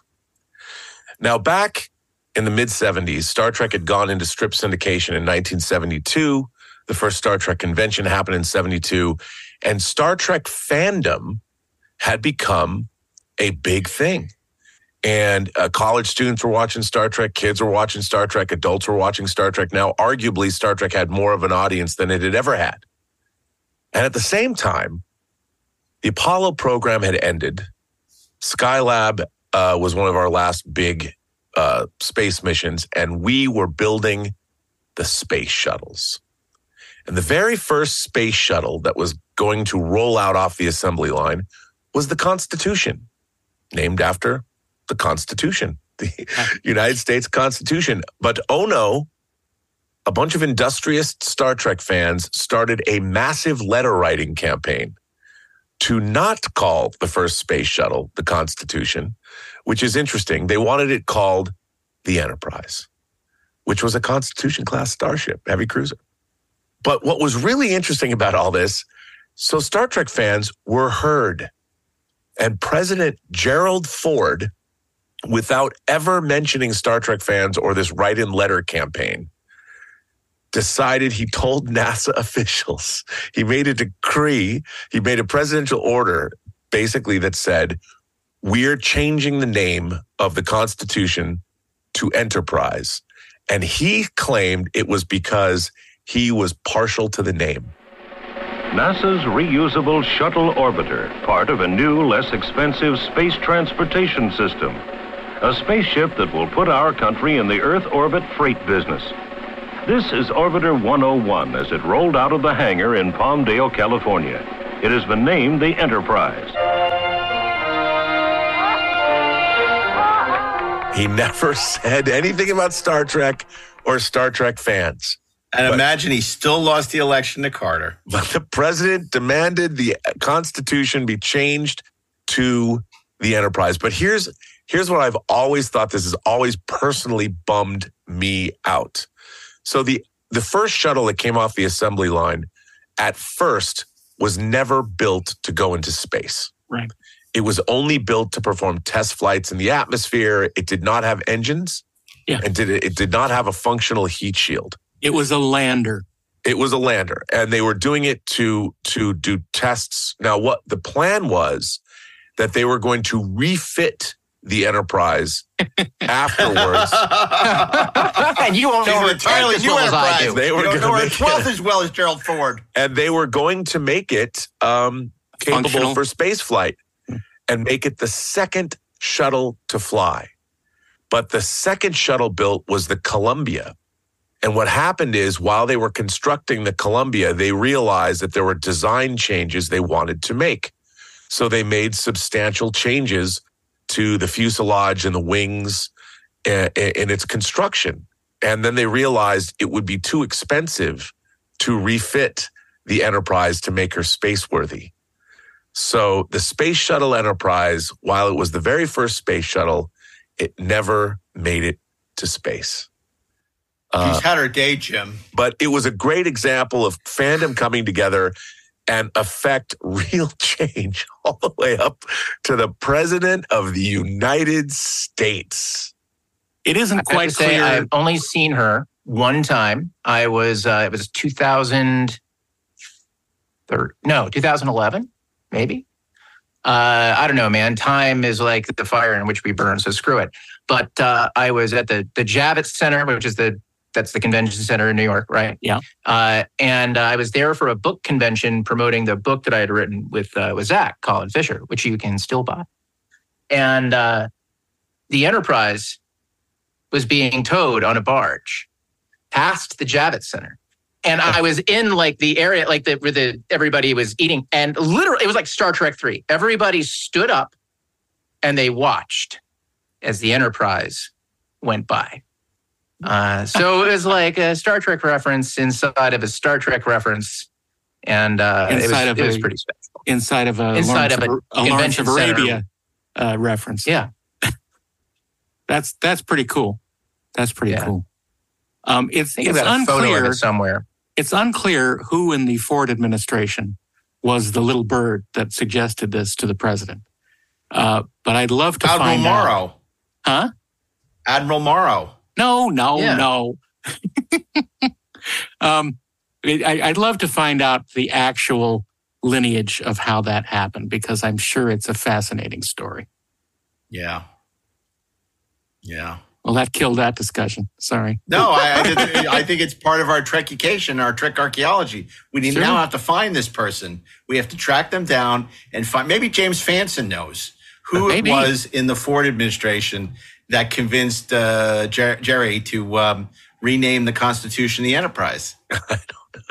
By the way, boys, I uh, I have indeed found my picture of Space Dock watching the Enterprise. Cool. I'll send it along.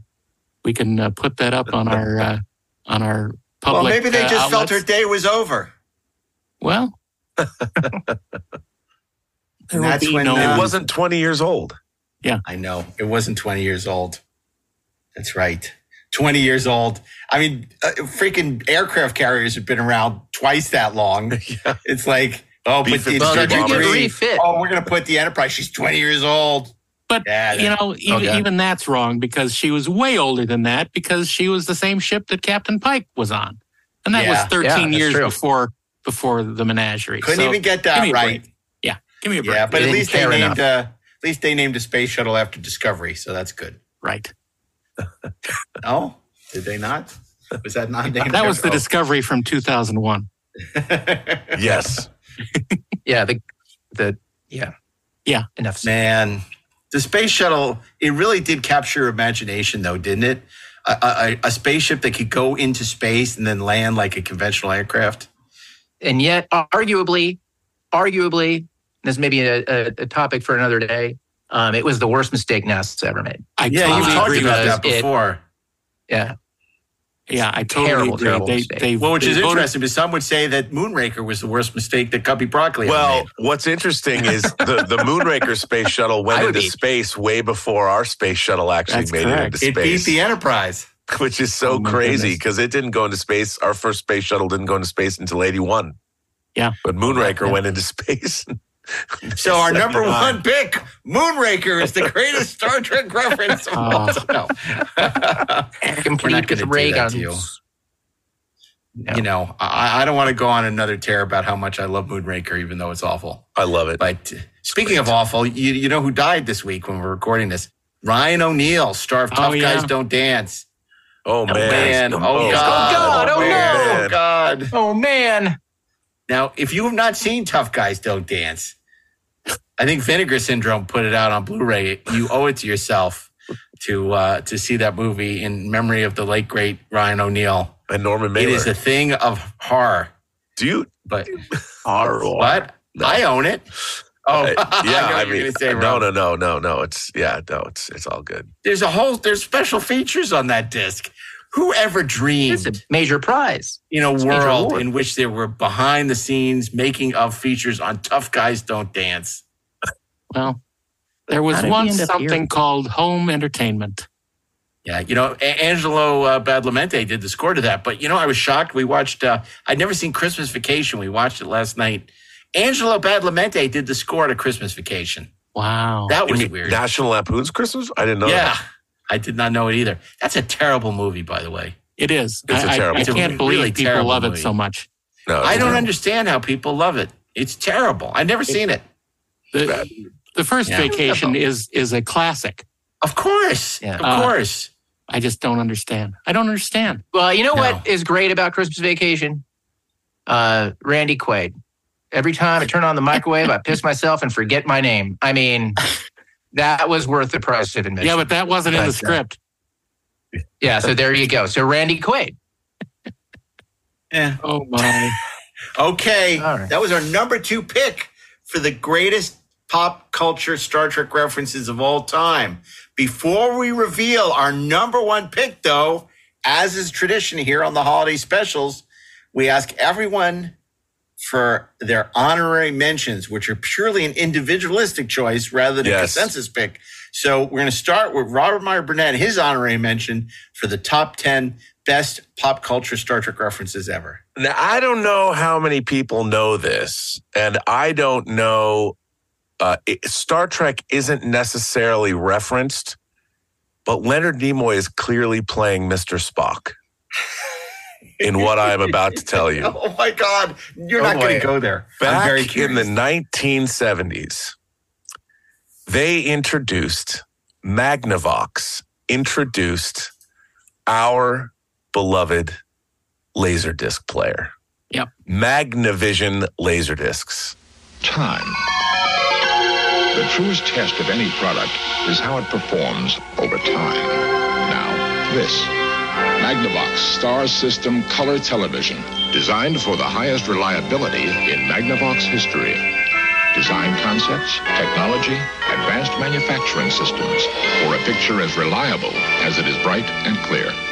Magnavox, the brightest ideas in the world are here today. And the first time we ever saw one publicly was actually in the movie Airport 77. You saw lasers, it was a Universal film. Magnavox and Universal had kind of teamed up. They made a just an introductory video that literally has like like one of the providers from Games of Triskelion appears before a TV and Nimoy's dressed all in white. He's got a stash, but he's talking like Spock. And he raises his eyebrow like Spock, and he's talking to this alien rock that's in someone's den. Why? I don't know. You can find this again. You can find this video on YouTube. Leonard Nimoy demonstrates the Magnavision Laserdisc player, and he takes us through with the help of this uh, a sentient alien rock that's talking to him with weird, you know, beep beep beep, and then there's bizarre '70s synth music. And Leonard Your neck Nimoy, was too expensive. They couldn't use them. I mean, it's it's like a 10 minute video Yeah. where Leonard Nimoy is as as Spock. He doesn't say Spock, but he's clearly playing Spock. He's channeling Spock, and he introduces the laser disc. Now, this had to have been circa 77, I would imagine, because that's when Airport 77 came out.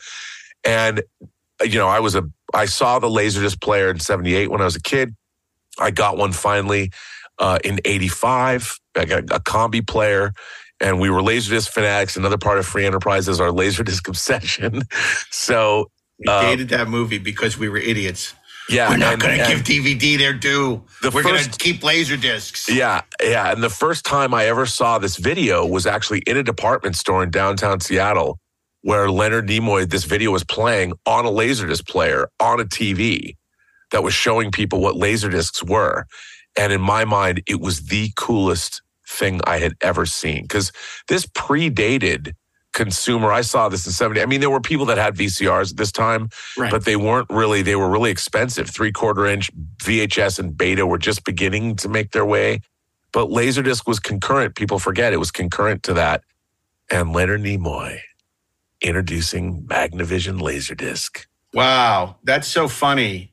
I was pretty sure, Rob, that you were about to say Leonard Nimoy in the Bangles going down to Liverpool video. So I thought you were you were implying that he played Spock in that, as though that car he was not a chauffeur, but he was like driving the Galileo Seven, and the Bangles were in it. It's getting hot in here, but um, I, that's what I thought you were Bangs. going with when you said, "Oh, Leonard Nimoy playing Spock." Seven but Bangs. the Magnavox commercial is good. He did a bunch of commercials like that, but he Magnavox loved him because, of course, he later would do the voiceover for all the Odyssey Two commercials. as Yeah. well, right. Yeah. That's a good pick, Rob. it was the future. They can play the clip on the show. I have to say, Bill and Leonard did a lot of great TV commercials in the 70s and 80s. Yes, they a did. lot. Promise. You know, I, because who could forget the Promise Margarine commercials that Bill did? And then he did a bunch of, uh, uh, you know, um, not Pathmark because that was James Karen, but he did Right. a lot of uh, supermarket commercials as well. Right. what was the name of that supermarket? It was it I was don't know. Canadian. It was Canadian. Clearly, it didn't hit the mark because we Yeah. don't remember. Well, But um, that's what happened. Leonard when you're was all over the by the star. And it died because we he did, did not the Vic remember. 20 too, didn't he? Yep. Commodore. Yeah. Commodore. They should have had uh, William Windom do that one. Commodore Wesley. Okay. That was a great pick. Now that brings us to uh, the honorary mention for Ashley Edward Miller. I have three words for you boys. Pigs in space. It's recurring segment on The Muppet Show. They appeared 32 times, sending up everything from Star Trek to Lost in Space to Planet of the Apes, but primarily Star Trek, because the name of the ship was the starship Swine Trek. I mean, come on. Yeah. Do the math. And now, pigs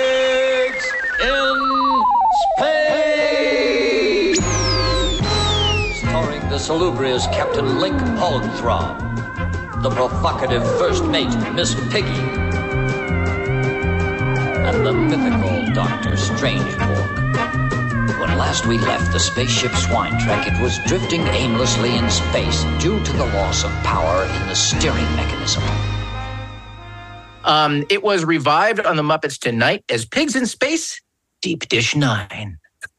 Uh, and uh, what a uh, what a uh, uh, number one, what a loving homage to our favorite show. Number two, how could uh, a, a a podcast that features any of us not make a reference to the Muppets uh, if we if we possibly could? Um, because if you want to know what Muppet Star Trek looks like, well, the It's Muppets did it. there. Yeah, starring Link Heartthrob. oh my gosh. I love those pigs in space. I would just wait for them to come on the Muppet Show. I just, you know, it's like, oh yeah, I hope they do have a pig. But it wasn't every week. So I was always like, oh, I hope they have pigs in space. And the best one was when they had Mark Hamill on. Yeah. Well, yeah, that was pretty funny. Uh, Yeah, that was- they that had, well, they that had was Mark awesome. Hamill and Luke Skywalker. Yes. Yeah, that's right. That's right. I mean, that's not a Star Trek reference, but you know, it was pretty good. It had star in the Yeah, title. it's Star Trek Yeah. adjacent. Yeah, it's Star Trek adjacent. Yeah, you a fan of So pigs it's in space, Rob, or are you kosher? I love no. I don't dig on swine, man. No, I love I love bacon. Bacon tastes good. Pork chops taste good. Oh, this is such a Oh my gosh. Pork chops and applesauce. Yeah. Wow. That's a little Brady Bunch Paramount, reference. Paramount reference. That's some pig. Oh wait, that was Charlotte's Web. Eddie Milkis. he is the six degrees. He's the Kevin Bacon that connects Star Trek to the Brady Bunch. That's right. Crazy. That's crazy. Okay. So uh, that's a great pick. Pigs in Space from The Muppet Show from Ashley Edward Miller. That brings us now to Daren for his honorary mention. My honorary mention, I have searched high and low for years and years. I have never been able to find it, but it's ingrained in my memory so vividly that I have never forgotten it. In around 1974, there was probably a local commercial on New York TV. I remember seeing it on Wonderama on Saturday morning. Uh, and it was a commercial for White Castle. in this commercial, we see a space station with the White Castle sign on it, and it is approached by the USS Enterprise, which was no doubt a uh, AMT model. But they say, we'd like an order for 500 uh, White Castles, please, to go. And they uh, they they orbit around the uh, the White Castle space station, and then they're off. And it was this commercial that was on for several months. I remember seeing it many times, and I have never seen it again. Uh, and I know I didn't just imagine it. I was just going to was ask you, are you sure you didn't imagine It it? was 'Cause I never real. saw that commercial. It's real, and I know it. Uh, but uh, you know, obviously, it, it made a, uh big impression on me. Um, Should I call Scott Mantz and find out if he remembers watching it? I bet you Scott Mantz remembers. Let's see. Let's call him right now. Well, Scott Mantz, re- especially Scott Mantz remembers. especially if I'm it, if it aired Pepperidge during one of the repeats of Metamorphosis. I'm putting it. I'm putting it on speaker. Let's see here. Scott Mantz. I don't know if this is going to work very well. It, in, while you're dialing him, I want to also mention another appearance of the AMT uh, Enterprise model. In Close Encounters of the Third Kind, both the Enterprise and the Klingon ship appear in Roy Neary's family room, hanging there uh, as he uh, as he destroys the family room. You see it uh, flung to one side and uh, dangling by fishing line. But uh, it's uh, you know it's it's a wonderful thing to see Star Trek in these Hey, Scott Mantz. We're recording an episode of the Treksperts as we speak, and we're wondering if you remember in the tri-state area uh, a Star Trek White Castle commercial. It's very important. If you can call me back during the next ten minutes while we're doing the podcast, we'd like to know. I know this has nothing to do with the companion or metamorphosis, but you might have the answer to this vexing question. We're only going to be on the air for another ten minutes, so give us a call or forever hold your peace. But we figured you would know because you are a uh, you're you're a, a you have great Trek expertise, great Trek enthusiasm. Okay, thanks, Scott Mantz. Operators are standing by. It's uh well, you, you nearly called him a Trekspert, but he's Yeah, you not. did. He's not a I, I, I Trekspert. held back. You held back. Uh, The, the new He's, shield's uh, held. I hit he's the a- brakes. He's a dilettante. Oh, well, no. well, he's uh, I, I wish I would love to see his commercial. If anyone has his commercial, please send it to trekspertsplus at gmail.com because uh, we want to we want to see it we have to know. Show Uh, us. or, or I- recreate it. I Maybe know it was uh, real. I know it was real. I knew it. And, I and knew it. Scott will back me up because It he's was. the, It he's the- was. he's the six million dollar Mance. Well, we'll find out if anybody knows. Well, I don't know about that. Anybody but anyway, knows? we'll find out. We'll find out because somebody's listening to this podcast. Someone, hopefully, Out there in the dark, knows. listening to the what's, uh, podcast. what's your honorary mention, Mark? yeah, Mark. Well, my honorary mention. It's funny. I, I, I I'm having a tough time because my initial thought was the um the, the amusing and living color skit, "The Wrath of Farrakhan." What do you want? I've come to warn your crew. Warn, your, crew of their enslavement. Enslavement aboard this vessel. Mm-hmm. That's poppycock. These people are perfectly free to do anything they like. It is that same lie that kept Elvis the king. That made that poor child, Latoya Jackson, think she could sing. It is that same lie that's got white boys rapping and the fat boys acting. Hey, mister, you can't come in here and talk to me like that. but um, but uh, I couldn't go with that. Then I was thinking, uh, you know, Zoolander has a very funny reference to Star Trek in that Will Ferrell is called the Mugatu, but that's really the only. It's like you, either get it or you don't. So I'm not going to go like, oh, okay, Bill Ben Stiller's a Star Trek fan. He calls Will St- Will Ferrell Mugatu. Okay, we get it. That's funny, but it's not enough to earn an honorary mention. So my honorary mention is going to be the direct TV commercial that came out contemporaneous with Star Trek Six, in which Shatner you, is on the bridge of the Enterprise, and um, he gets direct TV on the main viewer, and uh, and and promotes direct TV. Shall we raise our shields, Captain? At ease, Mr. Chekhov. Again with the shields. I wish he'd just relax and enjoy the amazing picture clarity of the DirecTV HD we just hooked up. With what Starfleet just ponied up for this big screen TV, settling for cable would be illogical. What? I can't use that line? For picture quality that beats cable, you've got to get DirecTV. Uh, but they what they actually did with it, it wasn't contemporaneous with Star Trek Six. They used Star Trek Six, and they actually de-aged Shatner. This is one of those early like Grand Moff Tarkin things where they did a, a younger Shatner for this Direct TV commercial. You remember that Direct TV commercial with Shatner? Yeah. I don't Yes, I remember it at do. all. You don't remember it? I think that Oh, it's part of my brain was covered up by the White Castle commercial. Apparently, but this is real. This was There's a only very so popular much room in commercial where, and they had Directv on the main viewer, and it was Right. Star Trek Six, but um, but they actually filmed new stuff, and then they de-aged Shatner to to to match the Star Trek Six footage. But they had him in the, uh, you know, in, in the the Monster Maroon, as people call them, Right. and uh, I don't call them that. I just say Nick Meyer's, cool second version of Yeah. Bob Fletcher's uniforms. I don't know why people call it Monster Maroon, so I'm not going to call it that. But uh, I'm Bob Fletcher, Bob Fletcher's second attempt, which was entirely successful, and um, Actually, it's my first attempt. Ooh. but uh, my pick is the Direct TV commercial with Bill Shatner. Um, I said on the Star Trek Six bridge. It's a, it's a lot of fun. It's a lot of that's fun. uh, that's lovely. Ho- That's a- hopefully, that's a good uh, pick. hopefully we'll be able to find it and so that we can see it because I, I would like to see that. Okay. Well, that I'm sure is available. That I'm sure we can track down our producer. I'm making a list along with the Fal-tor-pan Taco Bell commercial. Right. I'm making a list to find the Direct TV commercial. Um, and I think they'll have more luck with that. You're than- paying. Share it with me. Sorry. Yeah. Yeah, there's no commercial with I'm going Lawrence for something there. I'll Was there any fast food tie-in for Star Trek Five? I don't think so. It was just the marshmallow from Kraft. Uh, yes. Yeah, they, they didn't have a fast food tie-in to five Yeah, because there were that's too no bad. there were no well, glasses because nobody could get out of the theater. They were seat belted into They their were Oh, seat belted right. in. So- they couldn't get out of their seat belts. That's That's right. right. That's right. Because that's why the uh, theaters are Keep the installing seat belts from in summer.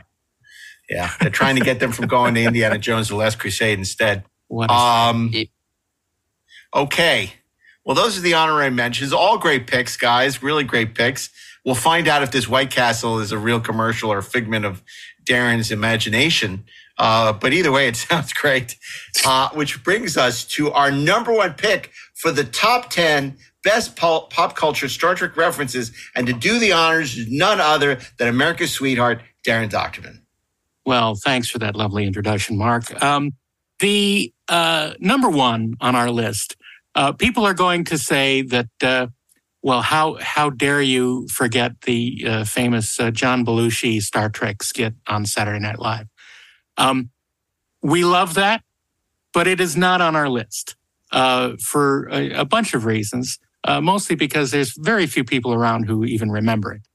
No, Uh, that's not why. as opposed it to the matter MCI people commercial. remember. This is, this is not to appease people who remember things. It's for Yeah. the best. It- we it's, we tell them what to remember. It's That's not right. about uh, uh, remember. It's about it's just not like at the time. It's great. Like oh my god, they're doing a Star Trek skit, right? That was a big deal. But it's not that great a skit. Well, we'll we'll remember it for you wholesale. Uh, in the It's not as memorable as, what you're about to talk about. in the meantime, one of the uh, arguably one of the greatest writers to come out of uh, Saturday Night Live was a guy named Robert Smigel. You may know him as uh, uh, the uh, uh, insult comic dog, uh, and Triumph. Triumph. Yeah, um, Also, not to be confused before with that- Robert Smeagol. that's Smeagol. That's uh, yeah. Uh, Schmeagol? and he's he's precious. Uh, but the uh, the most famous skit that he ever wrote was when William Shatner was the host of Saturday Night Live, and the first uh, the first skit that came up, uh, Shatner actually apologized for uh, during the monologue. He says, "You guys are going to see something that you may not like, but uh, uh, bear with us because it's all in fun." What what happened next was perhaps one of the greatest uh, Star Trek mentions in Saturday Night Live history. You know, before I, I answer any more questions, there's something I wanted to say. I, I, having received all your letters over the years, and, and, and, I've spoken to many of you, and some of you have traveled, you know, hundreds of miles uh, to be here, I'd just like to say, get a life, will you, people?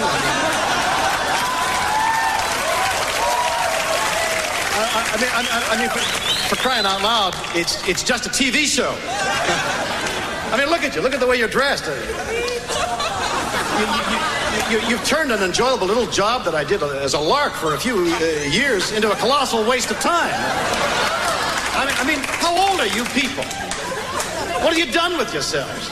You, you, you must be almost 30. Have you, have you ever kissed a girl? I didn't think so. There's a, there's a whole world out there. When I was your age, I didn't watch television. I lived. So move out of your parents' basements and get your own apartments and, and grow the hell up. I mean, it's just a TV show, damn it. It's just a TV show. Are, are you saying then that we should pay more attention to the movies? No, that's not what I'm saying at all. Hey, you guys are the lamest bunch. Of, I mean, I've never seen. I can't believe these people. I mean, I, I really can't understand what's going on here. I mean. Uh, that was William Shatner, ladies and gentlemen. Uh, I'd like to remind you, uh, Trekkers, that we uh, we have some fine refreshments from all over the galaxy: Coke, Diet Coke, Bubble Up, Orange, I believe. We... Of course, that speech was a recreation of the evil Captain Kirk uh, from episode um, 37. Uh, the name, the the enemy within. You know? Yeah, yeah, yeah. So thank you, and and and live long and prosperous. So everybody, you know, set your faces on stun because this convention's ahead. Warp Factor Nine. You know? Right.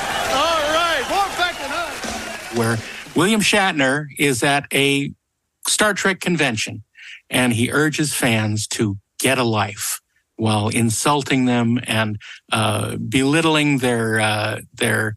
Uh, let's Thank God! I thought you were going to say airplane two. Oh yeah, no, no airplane. uh, no it's, airplane. It's a wonderful skit, and uh, it really shows, first of all, a deep love for Star Trek and a deep understanding of what is funny about Star Trek fandom and uh, what some people may need to uh, work on to uh, increase their uh, adulthood uh, in in love of something like this. Shatner really is is hilarious. you know, he, he basically says, honestly, you people, you've taken this uh, job I did as a lark and turned it into a tremendous waste of time. Um, it's it's so well written, and uh, near the end, uh, Shatner is forced to say, "Well, well, I, I was playing the evil Captain Kirk from uh, The Enemy Within," and uh, it's it's so it's so well done, and Shatner has a great time with it, and uh, he wears the weirdest sweater I've ever seen. But totally, it's so it's so great the head of the convention is Phil Hartman, who's yeah. terrific. Uh, again, the late Phil Hartman, who was just always so wonderful and so funny. Such a such a loss, but. Um, and remember, in the, in the, dealer's room, you want to visit uh, Pamela Denberg Doohan, uh, Scotty's ex-wife, who uh, says uh, things weren't uh, at all great with everyone's uh, favorite engineer as she signs her book, "Beam Me Out of Here." it's so Dude, My favorite line is that mayor had a full. yeah, it's, it's, so good. and because it really, you know, a lot of people parody Star Trek without really getting it. This betrays a fundamental understanding of Star Trek, its fans, its fandom, the minutia. It yeah. gets it. It gets it. Um, and it's so great. And just the fact that Shatner was so worried about you know, how people would take it that he lose right. convention gigs, like that he apologized and then subsequently apologized and then named a book after it. Yeah. But uh, uh, that um, is it hits really close to home in a beautiful way. And we've all been there. I mean, one of the things that really annoys me, you know, people say, oh, you guys are such experts, huh? Yeah. What's, you know, it was the equivalent of that. What's the Captain Kirk safe number? It's like they ask right. you the most esoteric piece of Star Trek trivia. And like, we're like, wow, who fucking cares? We're experts about the show, the history of the show, not about the minutia. Yeah, about minutia. So you're not really Treksperts, is what you're saying. We, uh, you don't notice. I notice. I love that idea. It's like, oh, I'm gonna, I'm gonna, I know something you don't know. We, yeah, well, because we if honor we knew that, the we'd be alien losers. Rafe Needleman. We honor the Or alien race, the Minutions, who uh, uh, traveled through space. It and, uh, so captures the experience of being at a convention because you have like people who are really passionate fans who are just loving, who are great, and and then you got some real weirdos and um, or and- Jon Lovitz wearing uh, bad Vulcan ears and uh, Shatner pointing at him and said, "You, you're almost thirty. Have you ever kissed a girl?" And then he he looks down dejectedly. it's so Well, I funny. never like I never loved that Jon Lovitz as much as I love him these days. Oh no, he's, great. He's great. He's been He's, uh, uh, he's been a outspoken passionate and, advocate uh, for Israel. He's yes, sir. wonderful. I love I love that Jon Lovitz. He he takes no shit. Um, he's he's he's, he's except he's when it's from Shatner. Except when it's from Shatner. he's, he's really good. Shatner's that got his skit. number. Everyone's great in that skit. That skit is so terrific. Um, i- i- i- and I think that's what we're talking about. I think the Elliot Gould, John Belushi skit is wonderful. There's no question it's wonderful, but and it, was the first true. time It doesn't ring true. it doesn't ring true. well whereas get a life just I, I just think it endures so much more everyone talks about it. Everyone knows what you mean when you say get a life. Yeah. That that whole thing get a life. And shatner's so great in it.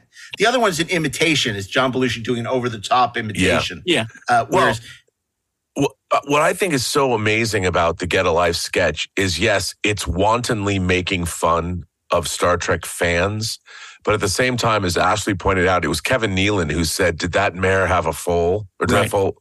Yeah. It- that and and it shows at that moment that's a pretty smart thing to say. Yeah. You know, it's not some geeky. Do you know the uh, your, your serial number from this episode? You know, it's not like that. It it he's showing like he he An does he is in-depth knowledge of William Shatner. of William Shatner. you know, as totally. a, and a, a respectful knowledge of his own the the man's concerns and the man's interests Right. in horses and and and even though Dana Carvey lo- looking down is is brutal and it's amazing. Love it. It's uh, was pardon me, Lovitz. I say Dana Carvey. Yes, Yeah. Lovitz looking down is brutal. But isn't Dana Carvey in it? Am I just wrong? He's not. I that- don't, think so. yeah, maybe it's just Lovitz and Nealon, but but the um, it, it's it's so cutting, but at the Yeah. same time, it could have gone for the jugular, but it still comes off as even Star Trek fans love that, and the fact that we all love that after that presentation was pretty spectacular. we're all big enough to take a few insults. And of course we we've we've been to conventions like that. I mean rob and i talk about this. This was many years ago. We got invited to a convention in visalia. We were the special guests. And we walk into a room and suddenly these bat'leths block our way. And these klingons are like no entry except to members of the high command or whatever the fuck they said. And Rob and I just like pushed these styrofoam things away. So get out of our, get out, go away. Go stop with the nonsense. It's, it's like You should have you should have done a Jedi gesture. a Jedi mind trick. worked too. Exactly. Yes, I. Thou shalt not pass. Oh. But it was like, uh, it was, it was, it was, it's so, it's so ridiculous. And, uh, and, and it captures. The man in my it- position can't afford to be made to look ridiculous. And at the end of the day, what's more ridiculous than a bunch of idiots doing a Star Trek podcast for five years? Yeah. So I'm not, we're not innocent here. We know, We're just Doctor. as We guilty. know. Yeah. and then, I mean, you know, to refer back to, to to Free Enterprise, when you and I were writing that, we went and looked at all of his comedy appearances, the ones we could get, like on Fridays, and Mm-hmm. and Shatner had a tendency to he likes to go over the top. He likes to he likes his broad humor, but in that, he's brought it down. You know, yeah, hundred percent. And and that was, I think, when we were making Free Enterprise, that performance was our touchstone. You saw that he could do it. Yeah, and that was my only real direction to Shatner during the whole thing in terms of his character. I said, Bill, I I want people to wonder whether or not you're completely serious or completely insane. Right. And you have to you have to if if you're too insane, it's not going to work and if you're too serious, it's not going to work. There's got to be and he was like, "Yes. I understand." It's, it's that old Nick Meyer's story about saying fire in Star Trek Right. 2, where, you know, fire, fire, fire. And then he, you know, by the fifth take, he's like, exhausted.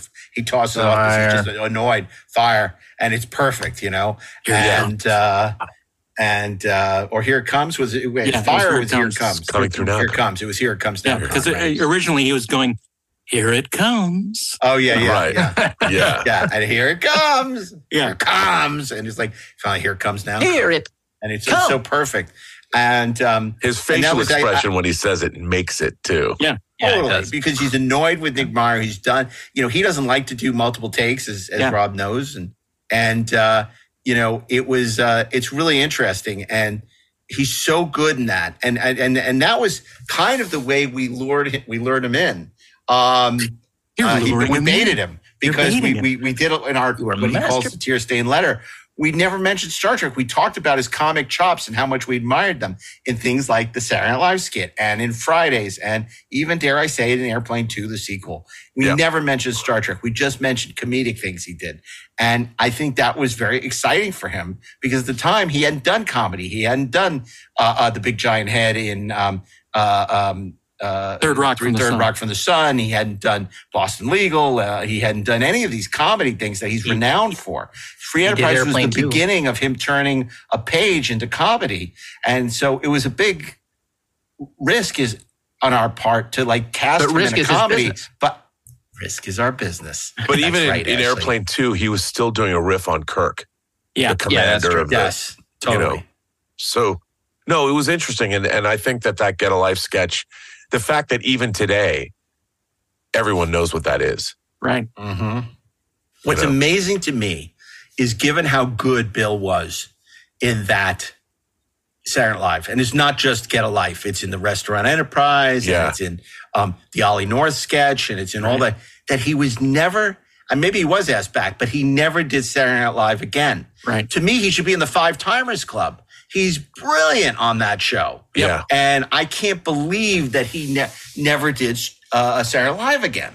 And I don't know if that was his choice or Lorne Michaels or, or you know, or what, but Yeah. I I mean, he's just, he's just great. You know, you, even though it wasn't, I've got to throw out another. You just reminded me of this, and I can't believe we have. We've got to bring up his appearance at the MTV Movie Awards. oh my God, Rob, how did we not have that? Who are you? Who are you really? What do you mean? I'm the host of the hit series Rescue 911. I thought that was Robert Stack. Robert Stack, are you insane? Listen, Hooker, what I've done will be puzzled over and studied and followed forever. People will have conventions, posters, books, CD-ROMs. Sit back, you f- freak, you know, Messiah. You're a movie of the week. Your t-shirts. T-shirts?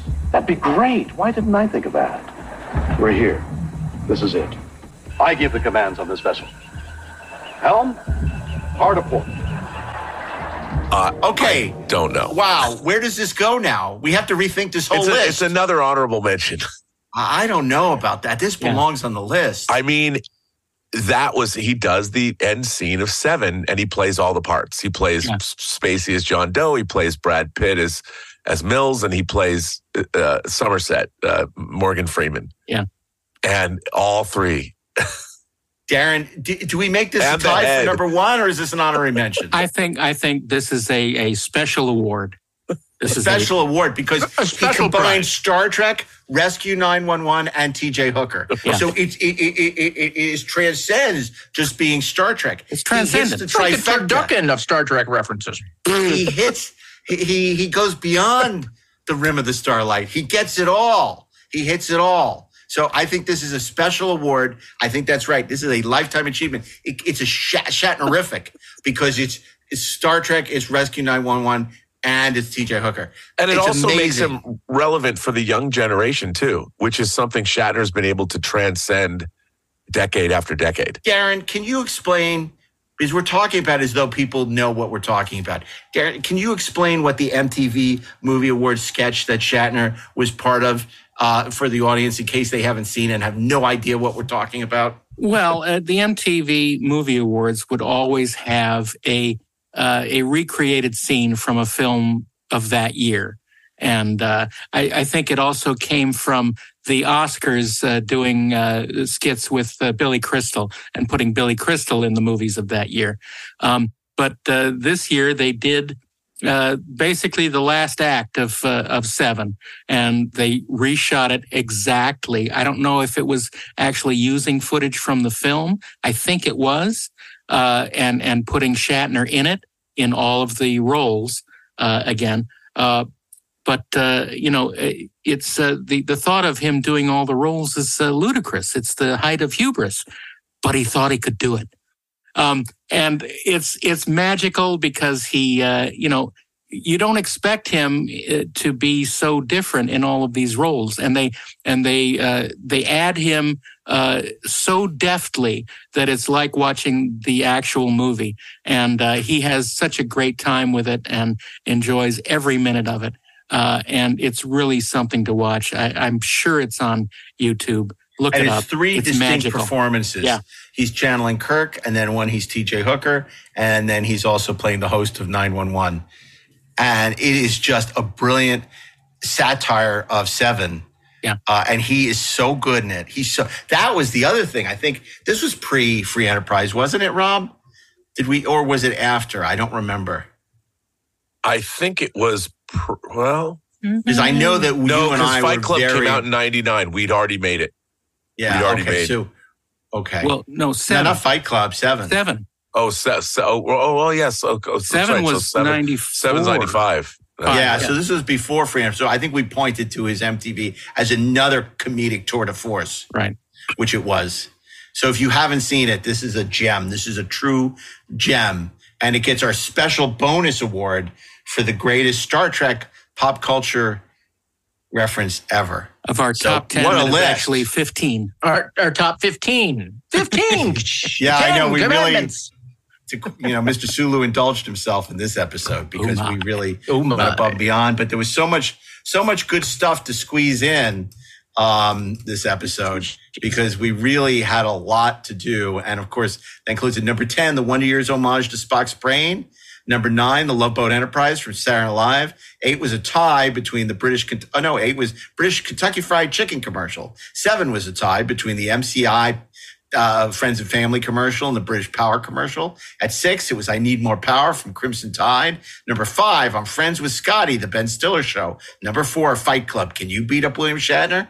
Number three, a three-way tie between Free Enterprise, Futurama, where no fan has gone before, and Galaxy Quest. Number two, the Space Shuttle Enterprise.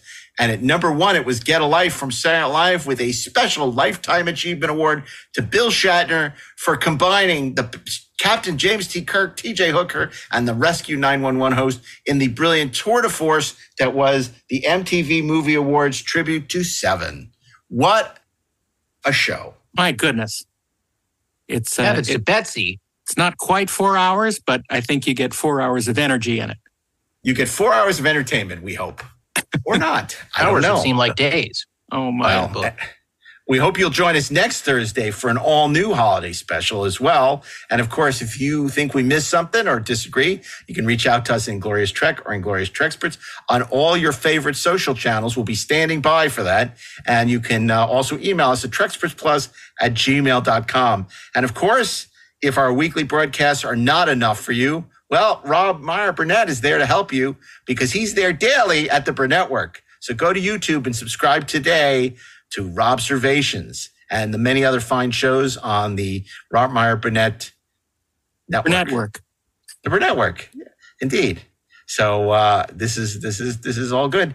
And uh, what else? I think that about does it, doesn't it? Because we got to record another one of these soon. Yeah. It never stops. It's like the doomsday machine. It's relentless. If it is It keeps indeed coming life for from us. lifelessness, we need to return to Indeed. this place. Never ending holiday special. Well, Rob, thanks for being with us again. This was a, a lot of fun. This one. I mean, they're all love fun. having you share our insights. The insights. other were dirges, but But this one, this was something special. Well, you know, I think the merchandising one was so um, meaningful and emotional that uh, it was nice to do something a little more silly this week. Yeah. Yeah. Silly is right. Yeah. and of course, we'll be uh, we'll be back. We got some really special ways to close out the holiday special. Some great guests who are going to be dropping by and some special episodes. And don't miss Christmas week, Trek's Picard Legacy, a look inside the making of Star Trek Picard and what could be with Star Trek Legacy with Brent Spiner, Jonathan Frakes, Terry Matalas, Todd Stashwick, and more. So don't miss it. And that's going to do it for us. So, on behalf of Ashley Edward Miller, Robert Meyer Burnett, Daren R. Dochterman, myself, Mark A. Altman, keep on trekking, and gloriously, of course, and happy holidays!